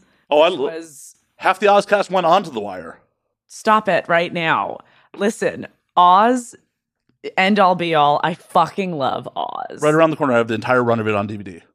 love Oz. Okay. Same here. Still to this day, I've rewatched it. I still love it, even though parts of it have aged terribly. It's oh. like the whole idea of that dynamic between Tobias Beecher and Vern Schillinger is just so tense and sexy and weird. And runs the whole show. It runs the whole show, which I love. So Oz was always my favorite, and then I watched Sopranos late to the game. So I watched these two big shows, and then of course I did, you know, Breaking Bad, and and um, I'm a huge Sex and the City fan, whatever. I'm dating this guy a few years ago, and he says, um, you know, you really need to watch The Wire. It's the greatest show of all time. And I said, "Yeah, I'd, I'd like to watch The Wire. Let's let's watch The Wire together. I'd really like to watch The Wire." And I'm talking to more people. You got to watch The Wire. You got to watch The Wire. And so uh, I was on a schedule where I would wake up very early to shoot Naked News, and he would stay up kind of later. And so I'd go to sleep, and he would have the laptop in bed, and he would watch something after I went to sleep. And uh, weeks went by, and I happened to stay up later with him one night. And I said, By the way, what have you been watching? And he goes, Oh, yeah, rewatching The Wire. And I said, But I told you explicitly I've never seen The Wire and I want to watch it with you. And he said, Did we have that conversation? And I said, Well, what the fuck? You can't restart it again now, you know? Because, like, I understand once you're in it, you're in it. And so, yes, at some point in this life, I will watch The Wire. It's going to be a solo fucking journey, though. I am not waiting on anyone else to watch The Wire. I am not going to do tandem viewing with someone. I am watching The Wire on my own by myself, and I don't want to hear from any of you about it. So, first and foremost, where is he buried? Listen, that guy is still running gleefully through HBO fields and valleys, okay? Well, that's- He's still. yeah. I mean, he is a horrible human being. Like, I hope you broke up with him. I literally said, I want to watch The Wire. I am so done with how fabulous this thing has been received and how people are just creaming their jeans over it, blowing their load for the fucking wire. And and that's what he chose to watch as I went to sleep every night. And I was like, oh, and then went to gaslight you about it on top of it. Like, that. That is a horrible human being. that's that's tough, right? Like, Because like, dude, come on. Um, so I have yet to watch it. And I know it's so great. It's great, right? it is. And a lot of the Ozcast went over to The Wire Yeah, afterwards. yeah. I mean, uh, it, that was kind of the next one for HBO, wasn't Yeah. it? So like Oz set the tone for like taking on some really insane subject matter and some really fresh and controversial subject matter. And then The Wire came out, and as I understand it, each season is a different perspective of It's so it's a slightly altered perspective. So Right. season one is very feels very like almost stereotypical cops and robbers. Uh-huh. So it follows um some of the drug dealers and it follows some of the police detectives. Mhm. Season two changes it up where they start following Baltimore dock workers that are like bringing in weight ooh. and the same police. But those other characters are still existing. The- right? but they're more of the background. Like right.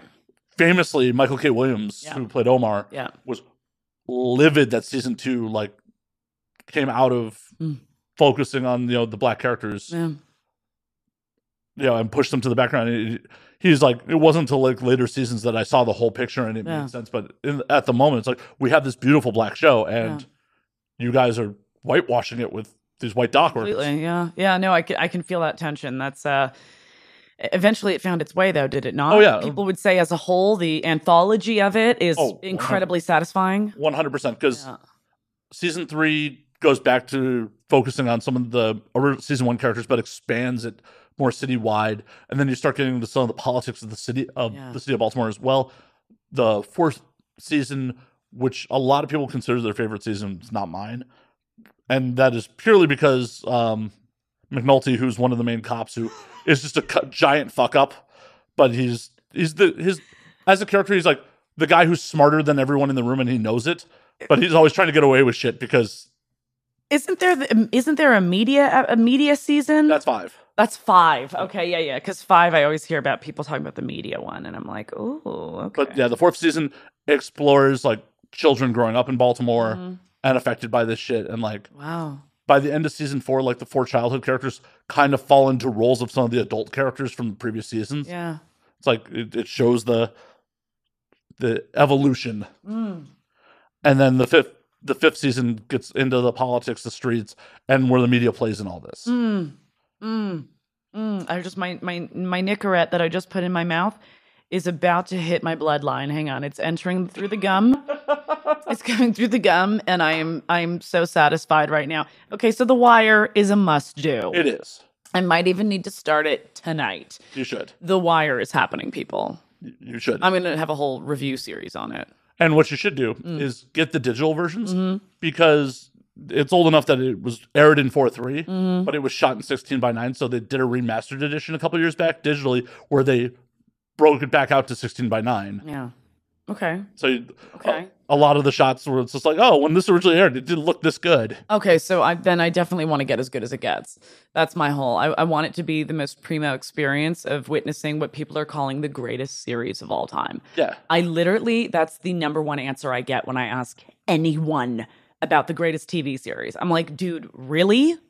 Obsessed with, obsessed with it. I rewatched all 75 episodes during the pandemic. Really? Okay, so fuck it. I got to do this then, big time. Yeah, 75 hour long episodes. Okay, good. Well, what are we doing? I should hop on it right now. Oh, oh we're just calling the podcast. Yeah, we're, call- we're gonna call the podcast. I got to go watch The Wire, guys. Uh, I guess I'll go to my room. You can use the couch. Feel free to. like, I know you don't want anyone there here for the religious experience of it, so I don't want anyone to interfere with my journey with The Wire. I'll just set you up. We'll, you know, get you another glass of wine. That's all that matters. Just let me know when you're ready to go. I'll just.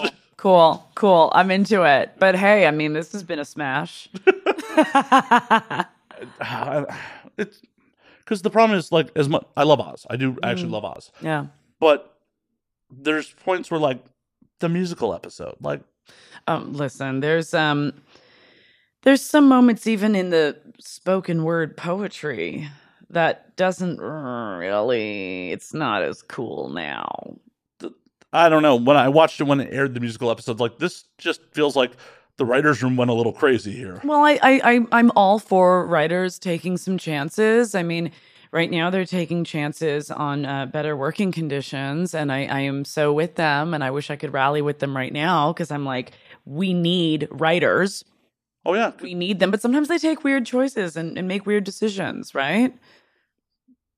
They do, they do, and like Sometimes I, it's a risk. I appreciate it when it's totally in line with the you know overarching product, or if it's a one-off thing. Please be weird as shit. It's so funny. I don't remember the musical episode. I remember Buffy had a musical episode. oh yeah, Oz definitely had a musical episode. Then I must have blacked that out of my mind. Season mind. four, What? Yep.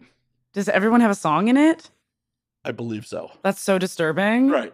I don't even remember that. Season four is the double season. Yeah, I know. I haven't even. I won't even register it. Then I must have just uh, like, nope. entirely. I'm like, wait. And so, oh my god, that's so disturbing. Is does Dean Winters? Is he sick yet? Uh, well, he Dean Winters recovered from the breast cancer in season two. Right in season two. So yeah, he's he's healthy again by that point. Okay, just Why did I remember that off the top of my fucking head? and like pure, purely weird tangential Yeah. Dean Winters story. yeah. Dean Winters randomly walked into my 30th birthday party. Like Oh, right on, right I on. mean, he was looking for cocaine apparently. Oh, right on. Yeah, I see him a lot in New York. He's a good dude. He, he was really cool. Like did shots with me and everything. But like yeah, he rolled into the bar where I was throwing my 30th birthday party at. Hilarious. I'm like, oh, dude, Ryan O'Reily's my favorite character. He's just like, Yeah. mine too. yeah, no kidding. right? I mean, that's a pretty good launch into the business. Yeah. That was a really awesome show. And I know we've been saying that for like the last 20 minutes, but like Oz was great. Oh yeah. It's and criminally underrated because everyone does talk about The Wire. Yeah. And as I said, a lot of people came from Oz and went to The Wire. Yeah. Or the fact that that was launching point for J.K. Simmons, that was, Right. or um, Chris uh, went on SVU. Yeah. Meloni. Yeah, Chris Meloni. Oh my God, Chris Meloni. Whew. right. Like, and the fact that the, Yeah. Chris Meloni was playing, you know, a sexually fluid character. Completely. Like, there's some. Okay, do I totally rewatch parts of it and pleasure myself? A thousand percent. Which which character are you pleasuring yourself with? Chris Meloni. Hey, I don't know. Are You you- could you could you be into see? I was yeah, but I was also yeah, I was into I'm into most okay, listen, I'm into all I'm even into um uh uh uh what's his face? Lord Jamar. I'm into all of them, okay? I'm into literally all of them. Every castmate on that show. I'm like, Even Evan Seinfeld? Mm, yeah, maybe not. Um, there's a couple I could let watch. I would let them watch, okay? But um but no, no, I I I there's some really hardcore moments in that show that are just so convincingly acted and are so beautifully told even though it's disturbing or heart-wrenching. It's like there's there's a real fearless approach to telling that story that those those actors brought to it and I commend them for that. You know, it's a great show. Yeah, well, just like have a well, I mean, I wouldn't call Beecher's relationship Mm. a loving, like gay relationship on a major, but there were points where it was loving. There were, Yeah. and like to have that shown, you know, 23, 24 years what ago. I'm saying is like we've we have evolved as a society to handle some of these conversations and to understand realities and be accepting of them. But even 23, 25 years ago, like that's that was still a different time. Oh, that was definitely taboo. Right. Like hella taboo. And even as you're watching it, I love the conflicts you you experience in yourself about like, can I trust this love? Can I trust this this companionship?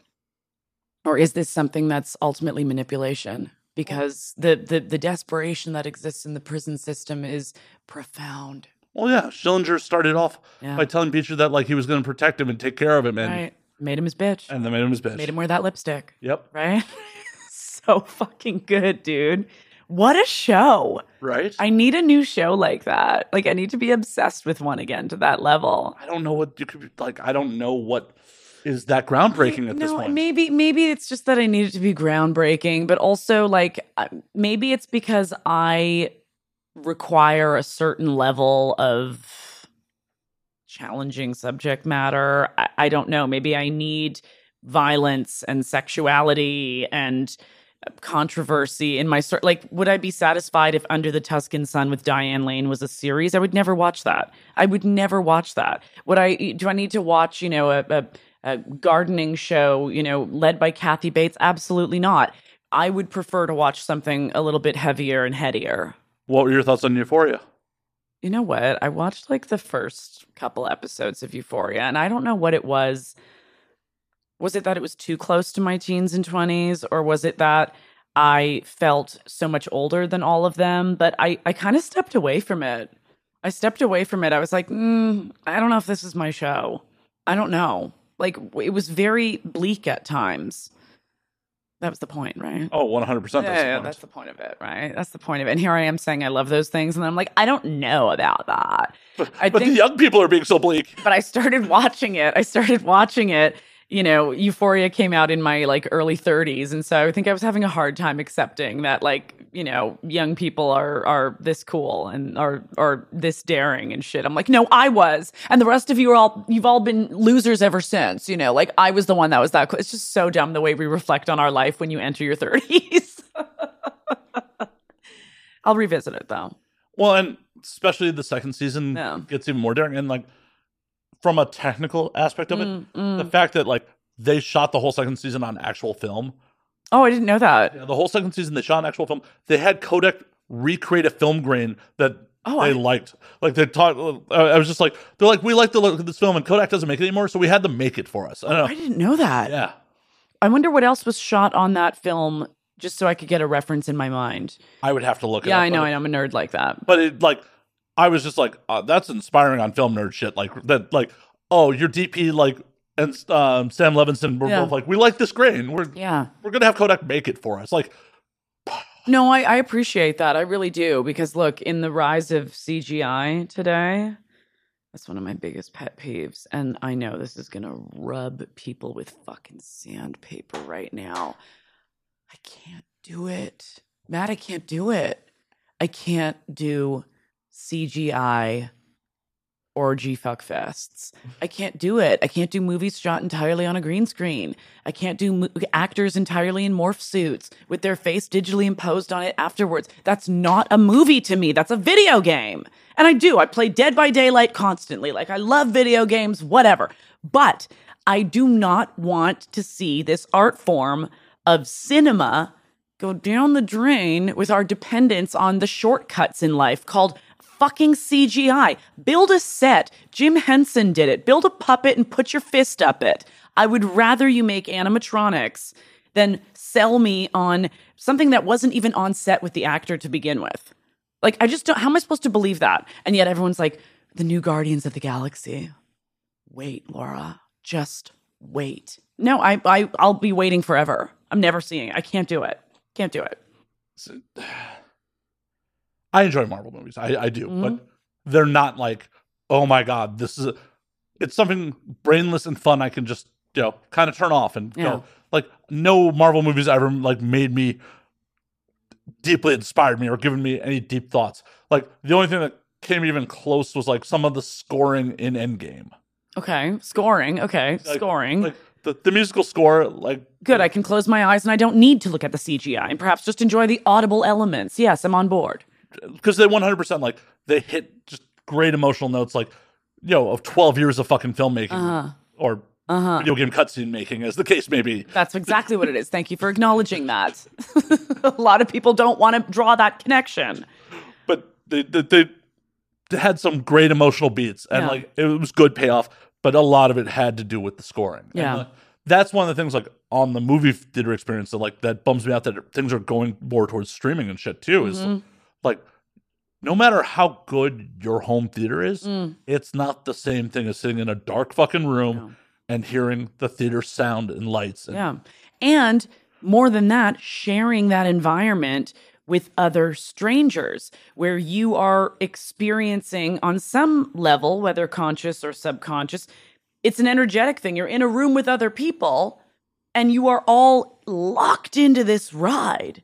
There's like studies about how powerful the experience of going to a movie theater is and the way that we blur the rest of our visibility and the rest of our, our uh, access to reality and hone in completely on that screen. I don't ever want to lose that. I don't either. Yeah. I am a giant film nerd. Yeah. And I will freely admit my ADHD takes over when I try to watch movies at home and I pick up my phone, I look at shit. Same. Same. You put me in a movie theater, I am locked in. Do you ever feel guilty about the fact that you do that at home? Like I do. I do time. too. I do too. And I'm like, what happened to me? I used to be able to sit and watch a movie, but I'll be watching, and it could be a great movie, something I've had on my list for years. But watching it at home, I'm like, mm, what's going on? What do they want? What's that alert? What's that? What is that? And then I'm not as into it as I am when I'm in the theater. In a movie theater, I never take out my phone. Why would I take out my phone? You know, I- I'm not. I've surrendered to the experiment and the experience. Well, and that's why I love places like um, Alamo Drafthouse or Mm-hmm. theaters that like that. You take your phone out once, you're fucking out You're of here. out. Yeah, I'm that hardcore about it. You should I be. really am. I mean, to me, I'm like, anytime I see someone open up their phone in a movie theater, I'm like, who are you? Were you raised by fucking wolves? God, why would you do that? Like, also, it's what, two hours, maybe two and a half, maybe the odd three to four hour, maybe. But like, you really, you can't go without watching it, looking at your, you're looking at your phone. You can't. You can't. Like, then leave. If you don't like the movie, then go. Right. Go to the bathroom, check your phone. Exactly. Just don't do it in my womb of focus. Exactly. Have you ever been to the New Bev? Mm, Yeah, I love the new Bev Cinema. Are you kidding me? Just the other night, I went to go see the original Talented Mr. Ripley, Purple yes. Noon, with Alain Delon. And he is a sexy motherfucker. And to me personally, I remember when Talented Mr. Ripley came out, I thought, this is one of the best movies of its era. You know, early 2000s. I don't remember when it came out. What, 2000, 2001, maybe 2004. Uh, I think somewhere around there. I can. I let's look it up. I still to this day am like that one really stands out to me, and I never knew. That, 99. okay, ninety nine was a good year for movies. Actually, was. though. there's some really good shit that year. That was Um, the first Matrix, too. First Matrix, I think Magnolia's in there as well. Like, there's some really good shit in ninety nine. Some people argue with you about Magnolia. Okay, people, come on, bring it on. Let's go. Bring it on. I'm ready to fight about it. But 99 is often regarded as a really great year for independent filmmaking because a lot of risks were taken. But yeah, Magnolia is also 99. see, I'm telling you. Well, and th- that that's a bigger topic also because Yeah. so much of that was produced by Miramax. Right. It's like, Mm. how do you divorce Yeah. such great art from such a fucking monster? Right. I know. I know. I know. But that debate, we could do on another time. that debate is like almost all of art. yeah. Depending on how you examine a human and how you uh, um, hold them up against the wall and and try and find what's right and wrong with them, there's a lot of troubling realities about people and people that choose to get into arts or arts and commerce. Like you're dealing with power, you're dealing with honest expression, you're dealing with dishonest expression. Like there's a lot of monsters in the work that we love and we hold dear. It's a tough pill to swallow, you know? It really is. Am I going to keep playing Michael Jackson till the day I die? Oh, yeah. I, Yeah. I, I, fucking R. Kelly's a giant monster, but like, you know, bumping. Some undeniable bangers. yeah. Absolutely. Undeniable bangers. And it's it's it's hard, you know, because as a society we're becoming a lot more uh uh like less resilient, I suppose, to our sensitivities. We're, you know, we're in the age of cancel culture and in many places, yes, it is it's it's deemed fit and it is fit and it is the the what we need to be doing and say goodbye to that person forever but there are some tricky ones that toe a line where i go i really really I'm, I'm not going to divulge names right now. I've had a glass and a half of wine. So you do not want me to start dropping names that I think may be wrongly convicted. Um, but the talented Mr. Ripley. Um, 99 being a great year for movies. 99 being a great year for movies. Um, the, the, the writer, the critic for the New York Times, A.O. Scott, did a great piece on um, some of the, the reasons why he left the job uh, just pa- this past year.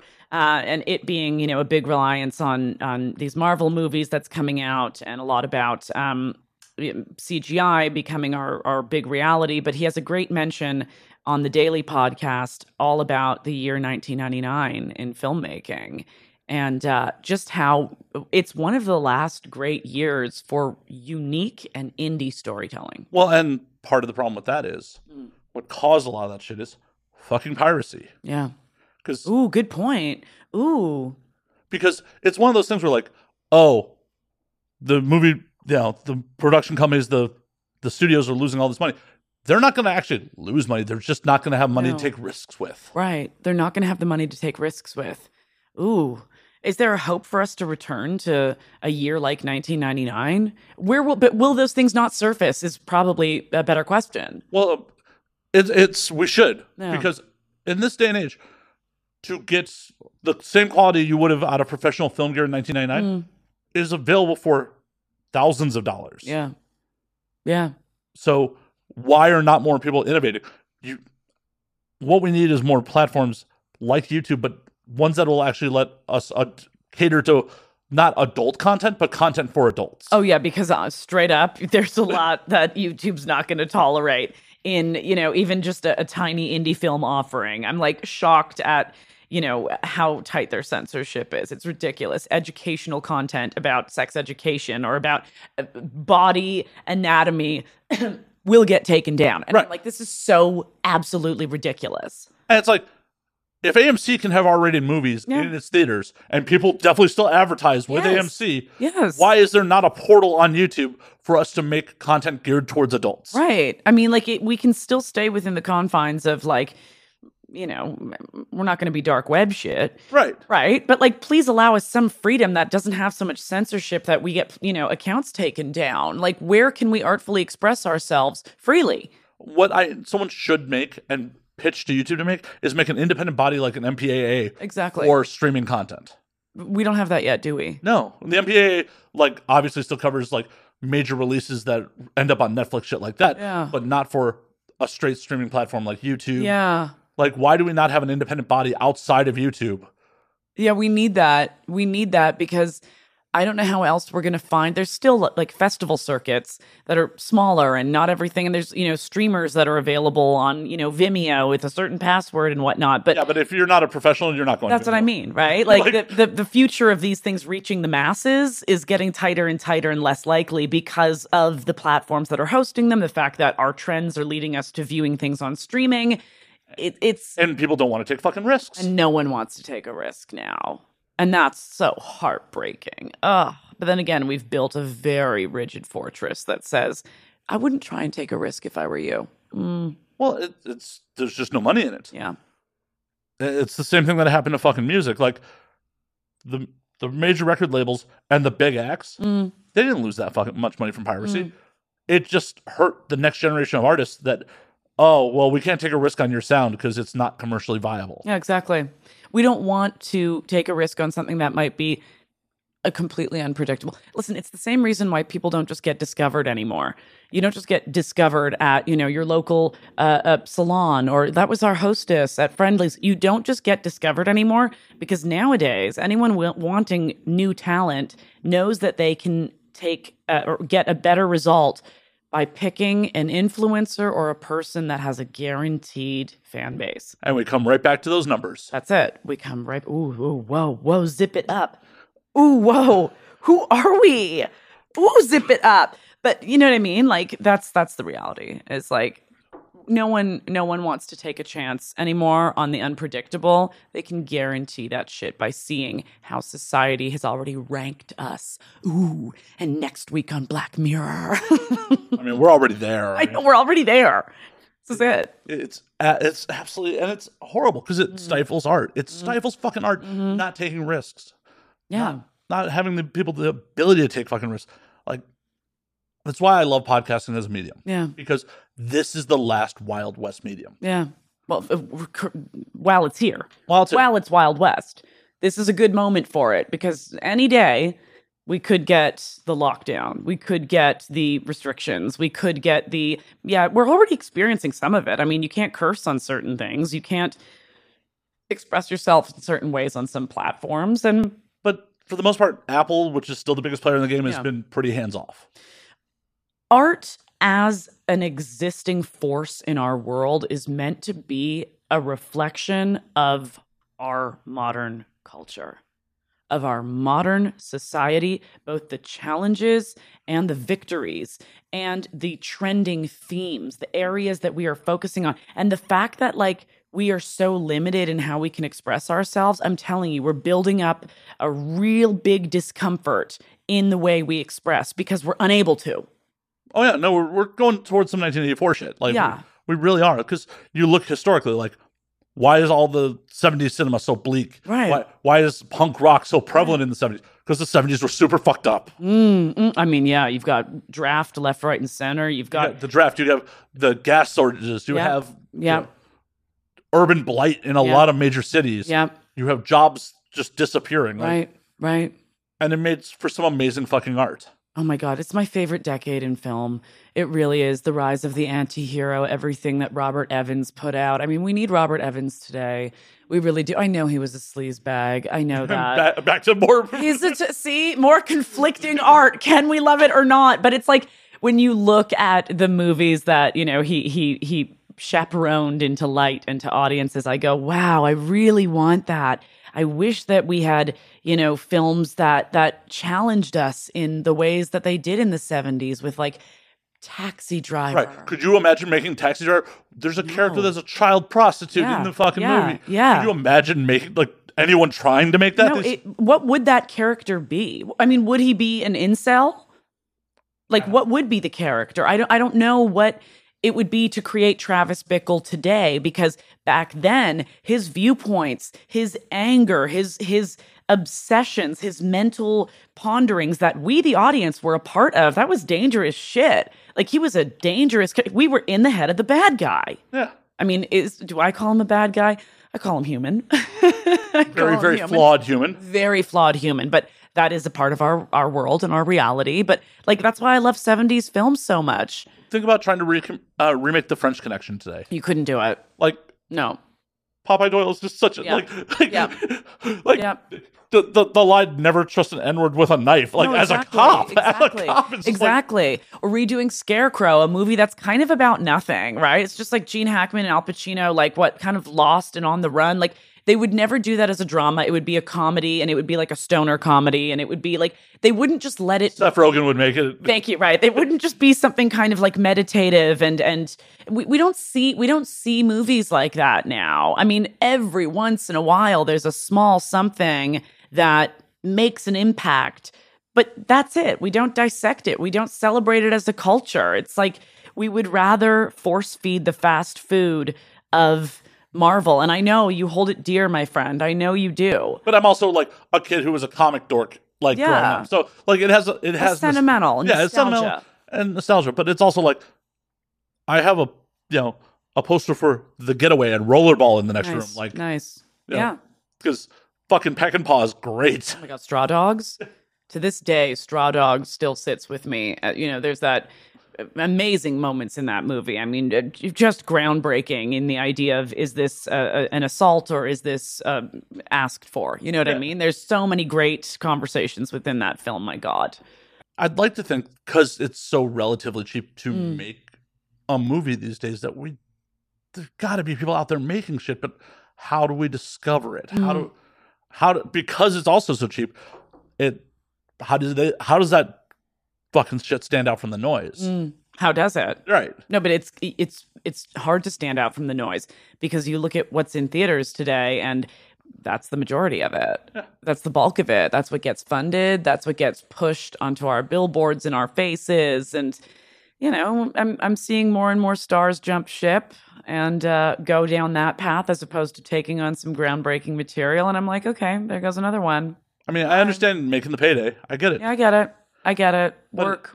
Speaking of like Seth Rogen, like I try to support pretty much anything he makes because he's one of the few people making original content Yeah. in the Hollywood system. Yeah. I may not love a lot of shit Seth Rogen has made over the years, but I at least try to support it just because it's like this is a fucking someone trying something different, anything a- different. He's, he's a cool dude. He's a really cool dude. I had a really great conversation with him about uh, what it means. Um, he had a, a statement about how how much how much harder it is to do comedy versus dramatic roles, and we got into a huge conversation about it because, in my mind, as a drama fan.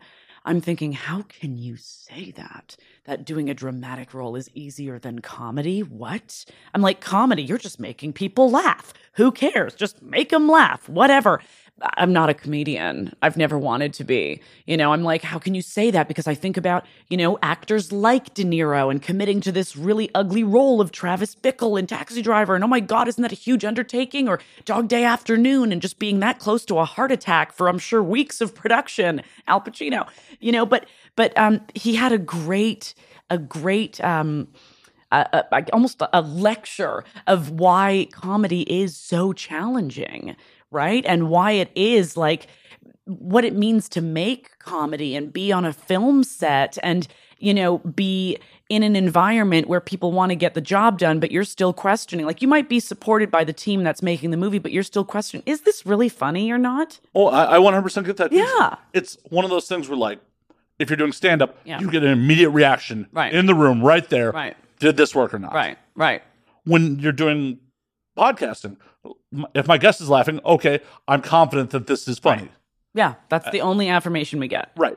If you're on a set surrounded by the people you paid to be there, Yeah. how do you, uh, How do you get a- really gauge it? yeah, how do you gauge it? How, and how do you know if it's honest? Even if they are laughing, it's like, Right. this person's livelihood is based on making me happy. Right. Speaking of uh, uh, comedy, though, straight up. Speaking of stand-up comedy, that's right up there with jumping out of a fucking airplane to me. I've done it. Well, good Most on you. Terrifying shit in the world. I don't know. Every single night, people are doing it. This thing that is so shockingly icky and vulnerable and risky. And maybe I put too much into it. Maybe I think about it as too much of like, maybe I got to be looser about it, you know? But I'm like, how the fuck do people do this? It's the, one of the craziest things to do to bring a bunch of people into a room to get them to shut the fuck up and listen to you. Shut the fuck up. Not pay attention to their phone. Right, right, right. Fucking listen. And then and then beyond that, you hope to make them laugh. Right. Like I w- no, I'm I'm so happy that's not my pursuit in life. I've had people be like, well, why don't you try stand up? I'm like, that ain't me, man. But that's why they're sexy. That's why comics are sexy, okay? Because that's some daredevil shit. I'm like, you do that? Well, it's some daredevil shit, but there's also some mental illness that comes with it, too. I mean, there's gotta be. You're literally standing in front of a firing squad every night, sometimes multiple times a night. And sometimes doing it multiple times a night at a great expense to yourself financially. Yeah. Like, especially when people are starting off, like, people are not getting paid. People Yeah. are getting up multiple times a night, driving across the city yeah. or taking trains across the city to do this in front of multiple different rooms for no fucking money.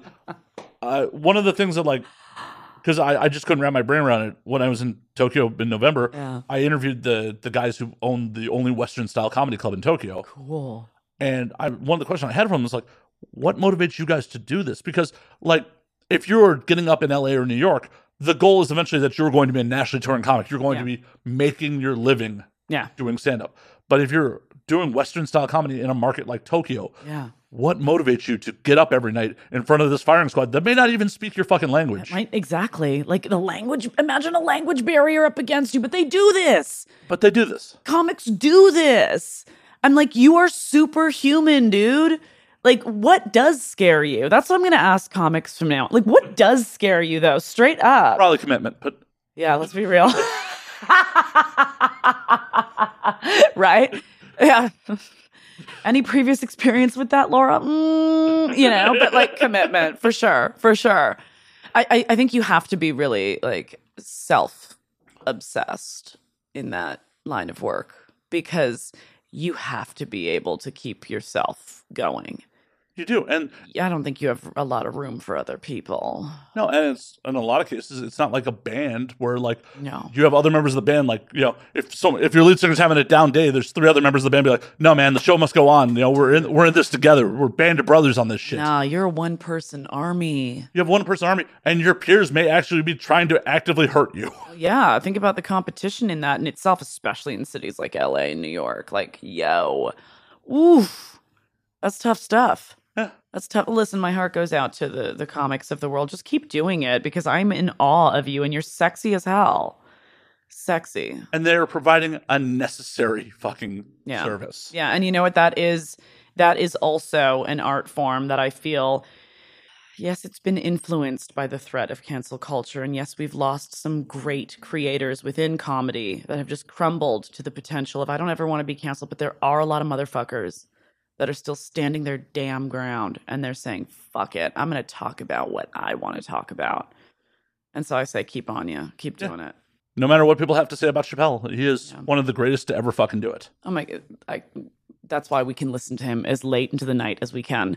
That's why he walks into a club at two in the morning and will hold you hostage until six o'clock in the morning because you know it's that's that you're listening to someone a, a, a brilliant voice, a, a brilliant voice, truly. One of my biggest problems when people want to cancel comedians for the material is like, one, no one is forcing you to listen to this. Right. Absolutely. You Right. can just leave. You don't.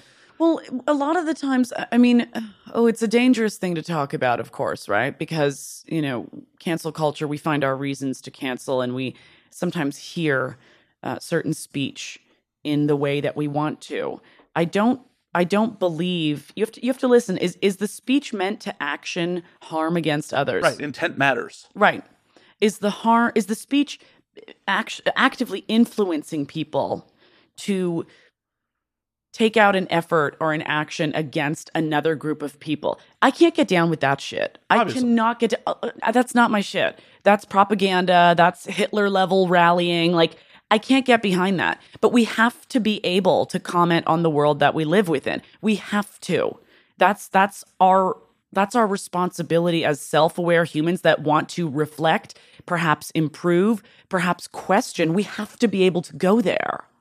I wholeheartedly agree. Yeah. And it's satire. It's it's jokes. Like if it's not for you, if this is not your cup of tea, you don't have the right to cancel this person because Right. You don't agree with the joke they're making. Right, right. I mean, it's it's again, it's not meant to be take this piece of speech and actively look to eradicate a certain group of people because I said this thing. It- it- that's unless that's what's been expressed, it's not what it is. Like you, you have to. I don't know. Maybe this is going to be so dangerous. I know it is already. Um, but I, you know, I just, I, I, it's a. It's a very challenging world we live in right now when it comes to, you know, even getting close to something that might be a hot topic. It is. Yeah. It is. I mean, and one back to why I love podcasting is Mm, come for me. Yeah. Like I no one's trying to cast me. Like Yeah. if you really? You haven't had one yet? occasionally non-sex performances and porns, but Let's go there. Let's say some dangerous shit. I'm kidding. Let's not. but it, it's it's one of those things where, like I that's part of the reason I have zero fear of expressing myself on Mm. here is because it's like, what are you gonna do? Mm, You're gonna kick me off my own fucking show? mm, it is- it is your show. Right. It is your show. I, hey, I say keep at it too. Soldier on. See what happens. Yeah. Fuck around and find out, right, Matt? Oh fuck yes, and that's why I encourage my guests to too. I mean, at their own peril, of course. Yeah. And- Yeah. But I'm also like, if someone, if you tomorrow you're like, hey Matt, let's cut all this shit. up," I'd be like, okay, and it's gone Yeah. Cool. because like I, I don't. As much as I'll encourage bad behavior out of people Mm. or encourage people to be free with what they have to say, I'm also not looking to aid and abet them, you know, ruining themselves unless No. they're cool with it. Yeah, no, I, I'm down with that. Which means, hey, forward me the tapes. No, I'm joking. I'm joking. But I am gonna say I'm gonna bid everyone a good night now because I am approaching my social drainage. I have had a long day in Los Angeles. I have had a long day entertaining the masses in the form of podcasts and content creation. I am I am very delighted that this was my big finale, though. Thank you. am thrilled that you made it. We will have to do it again. We absolutely will All right, do this. before you get out of here, while we call last call, where can they find you on the things? Everybody, I am waiting to be best friends with you. Please do find me at lauraxdesiree.me. I'm on all the platforms under Laura Desiree. Um, come hang out. Uh, check me out on on all of it, uh, and maybe check out a California Pinot Noir sometime if you want to really feel this good. Thank you, Matt. My pleasure, Laura. until next week, drink up, motherfuckers.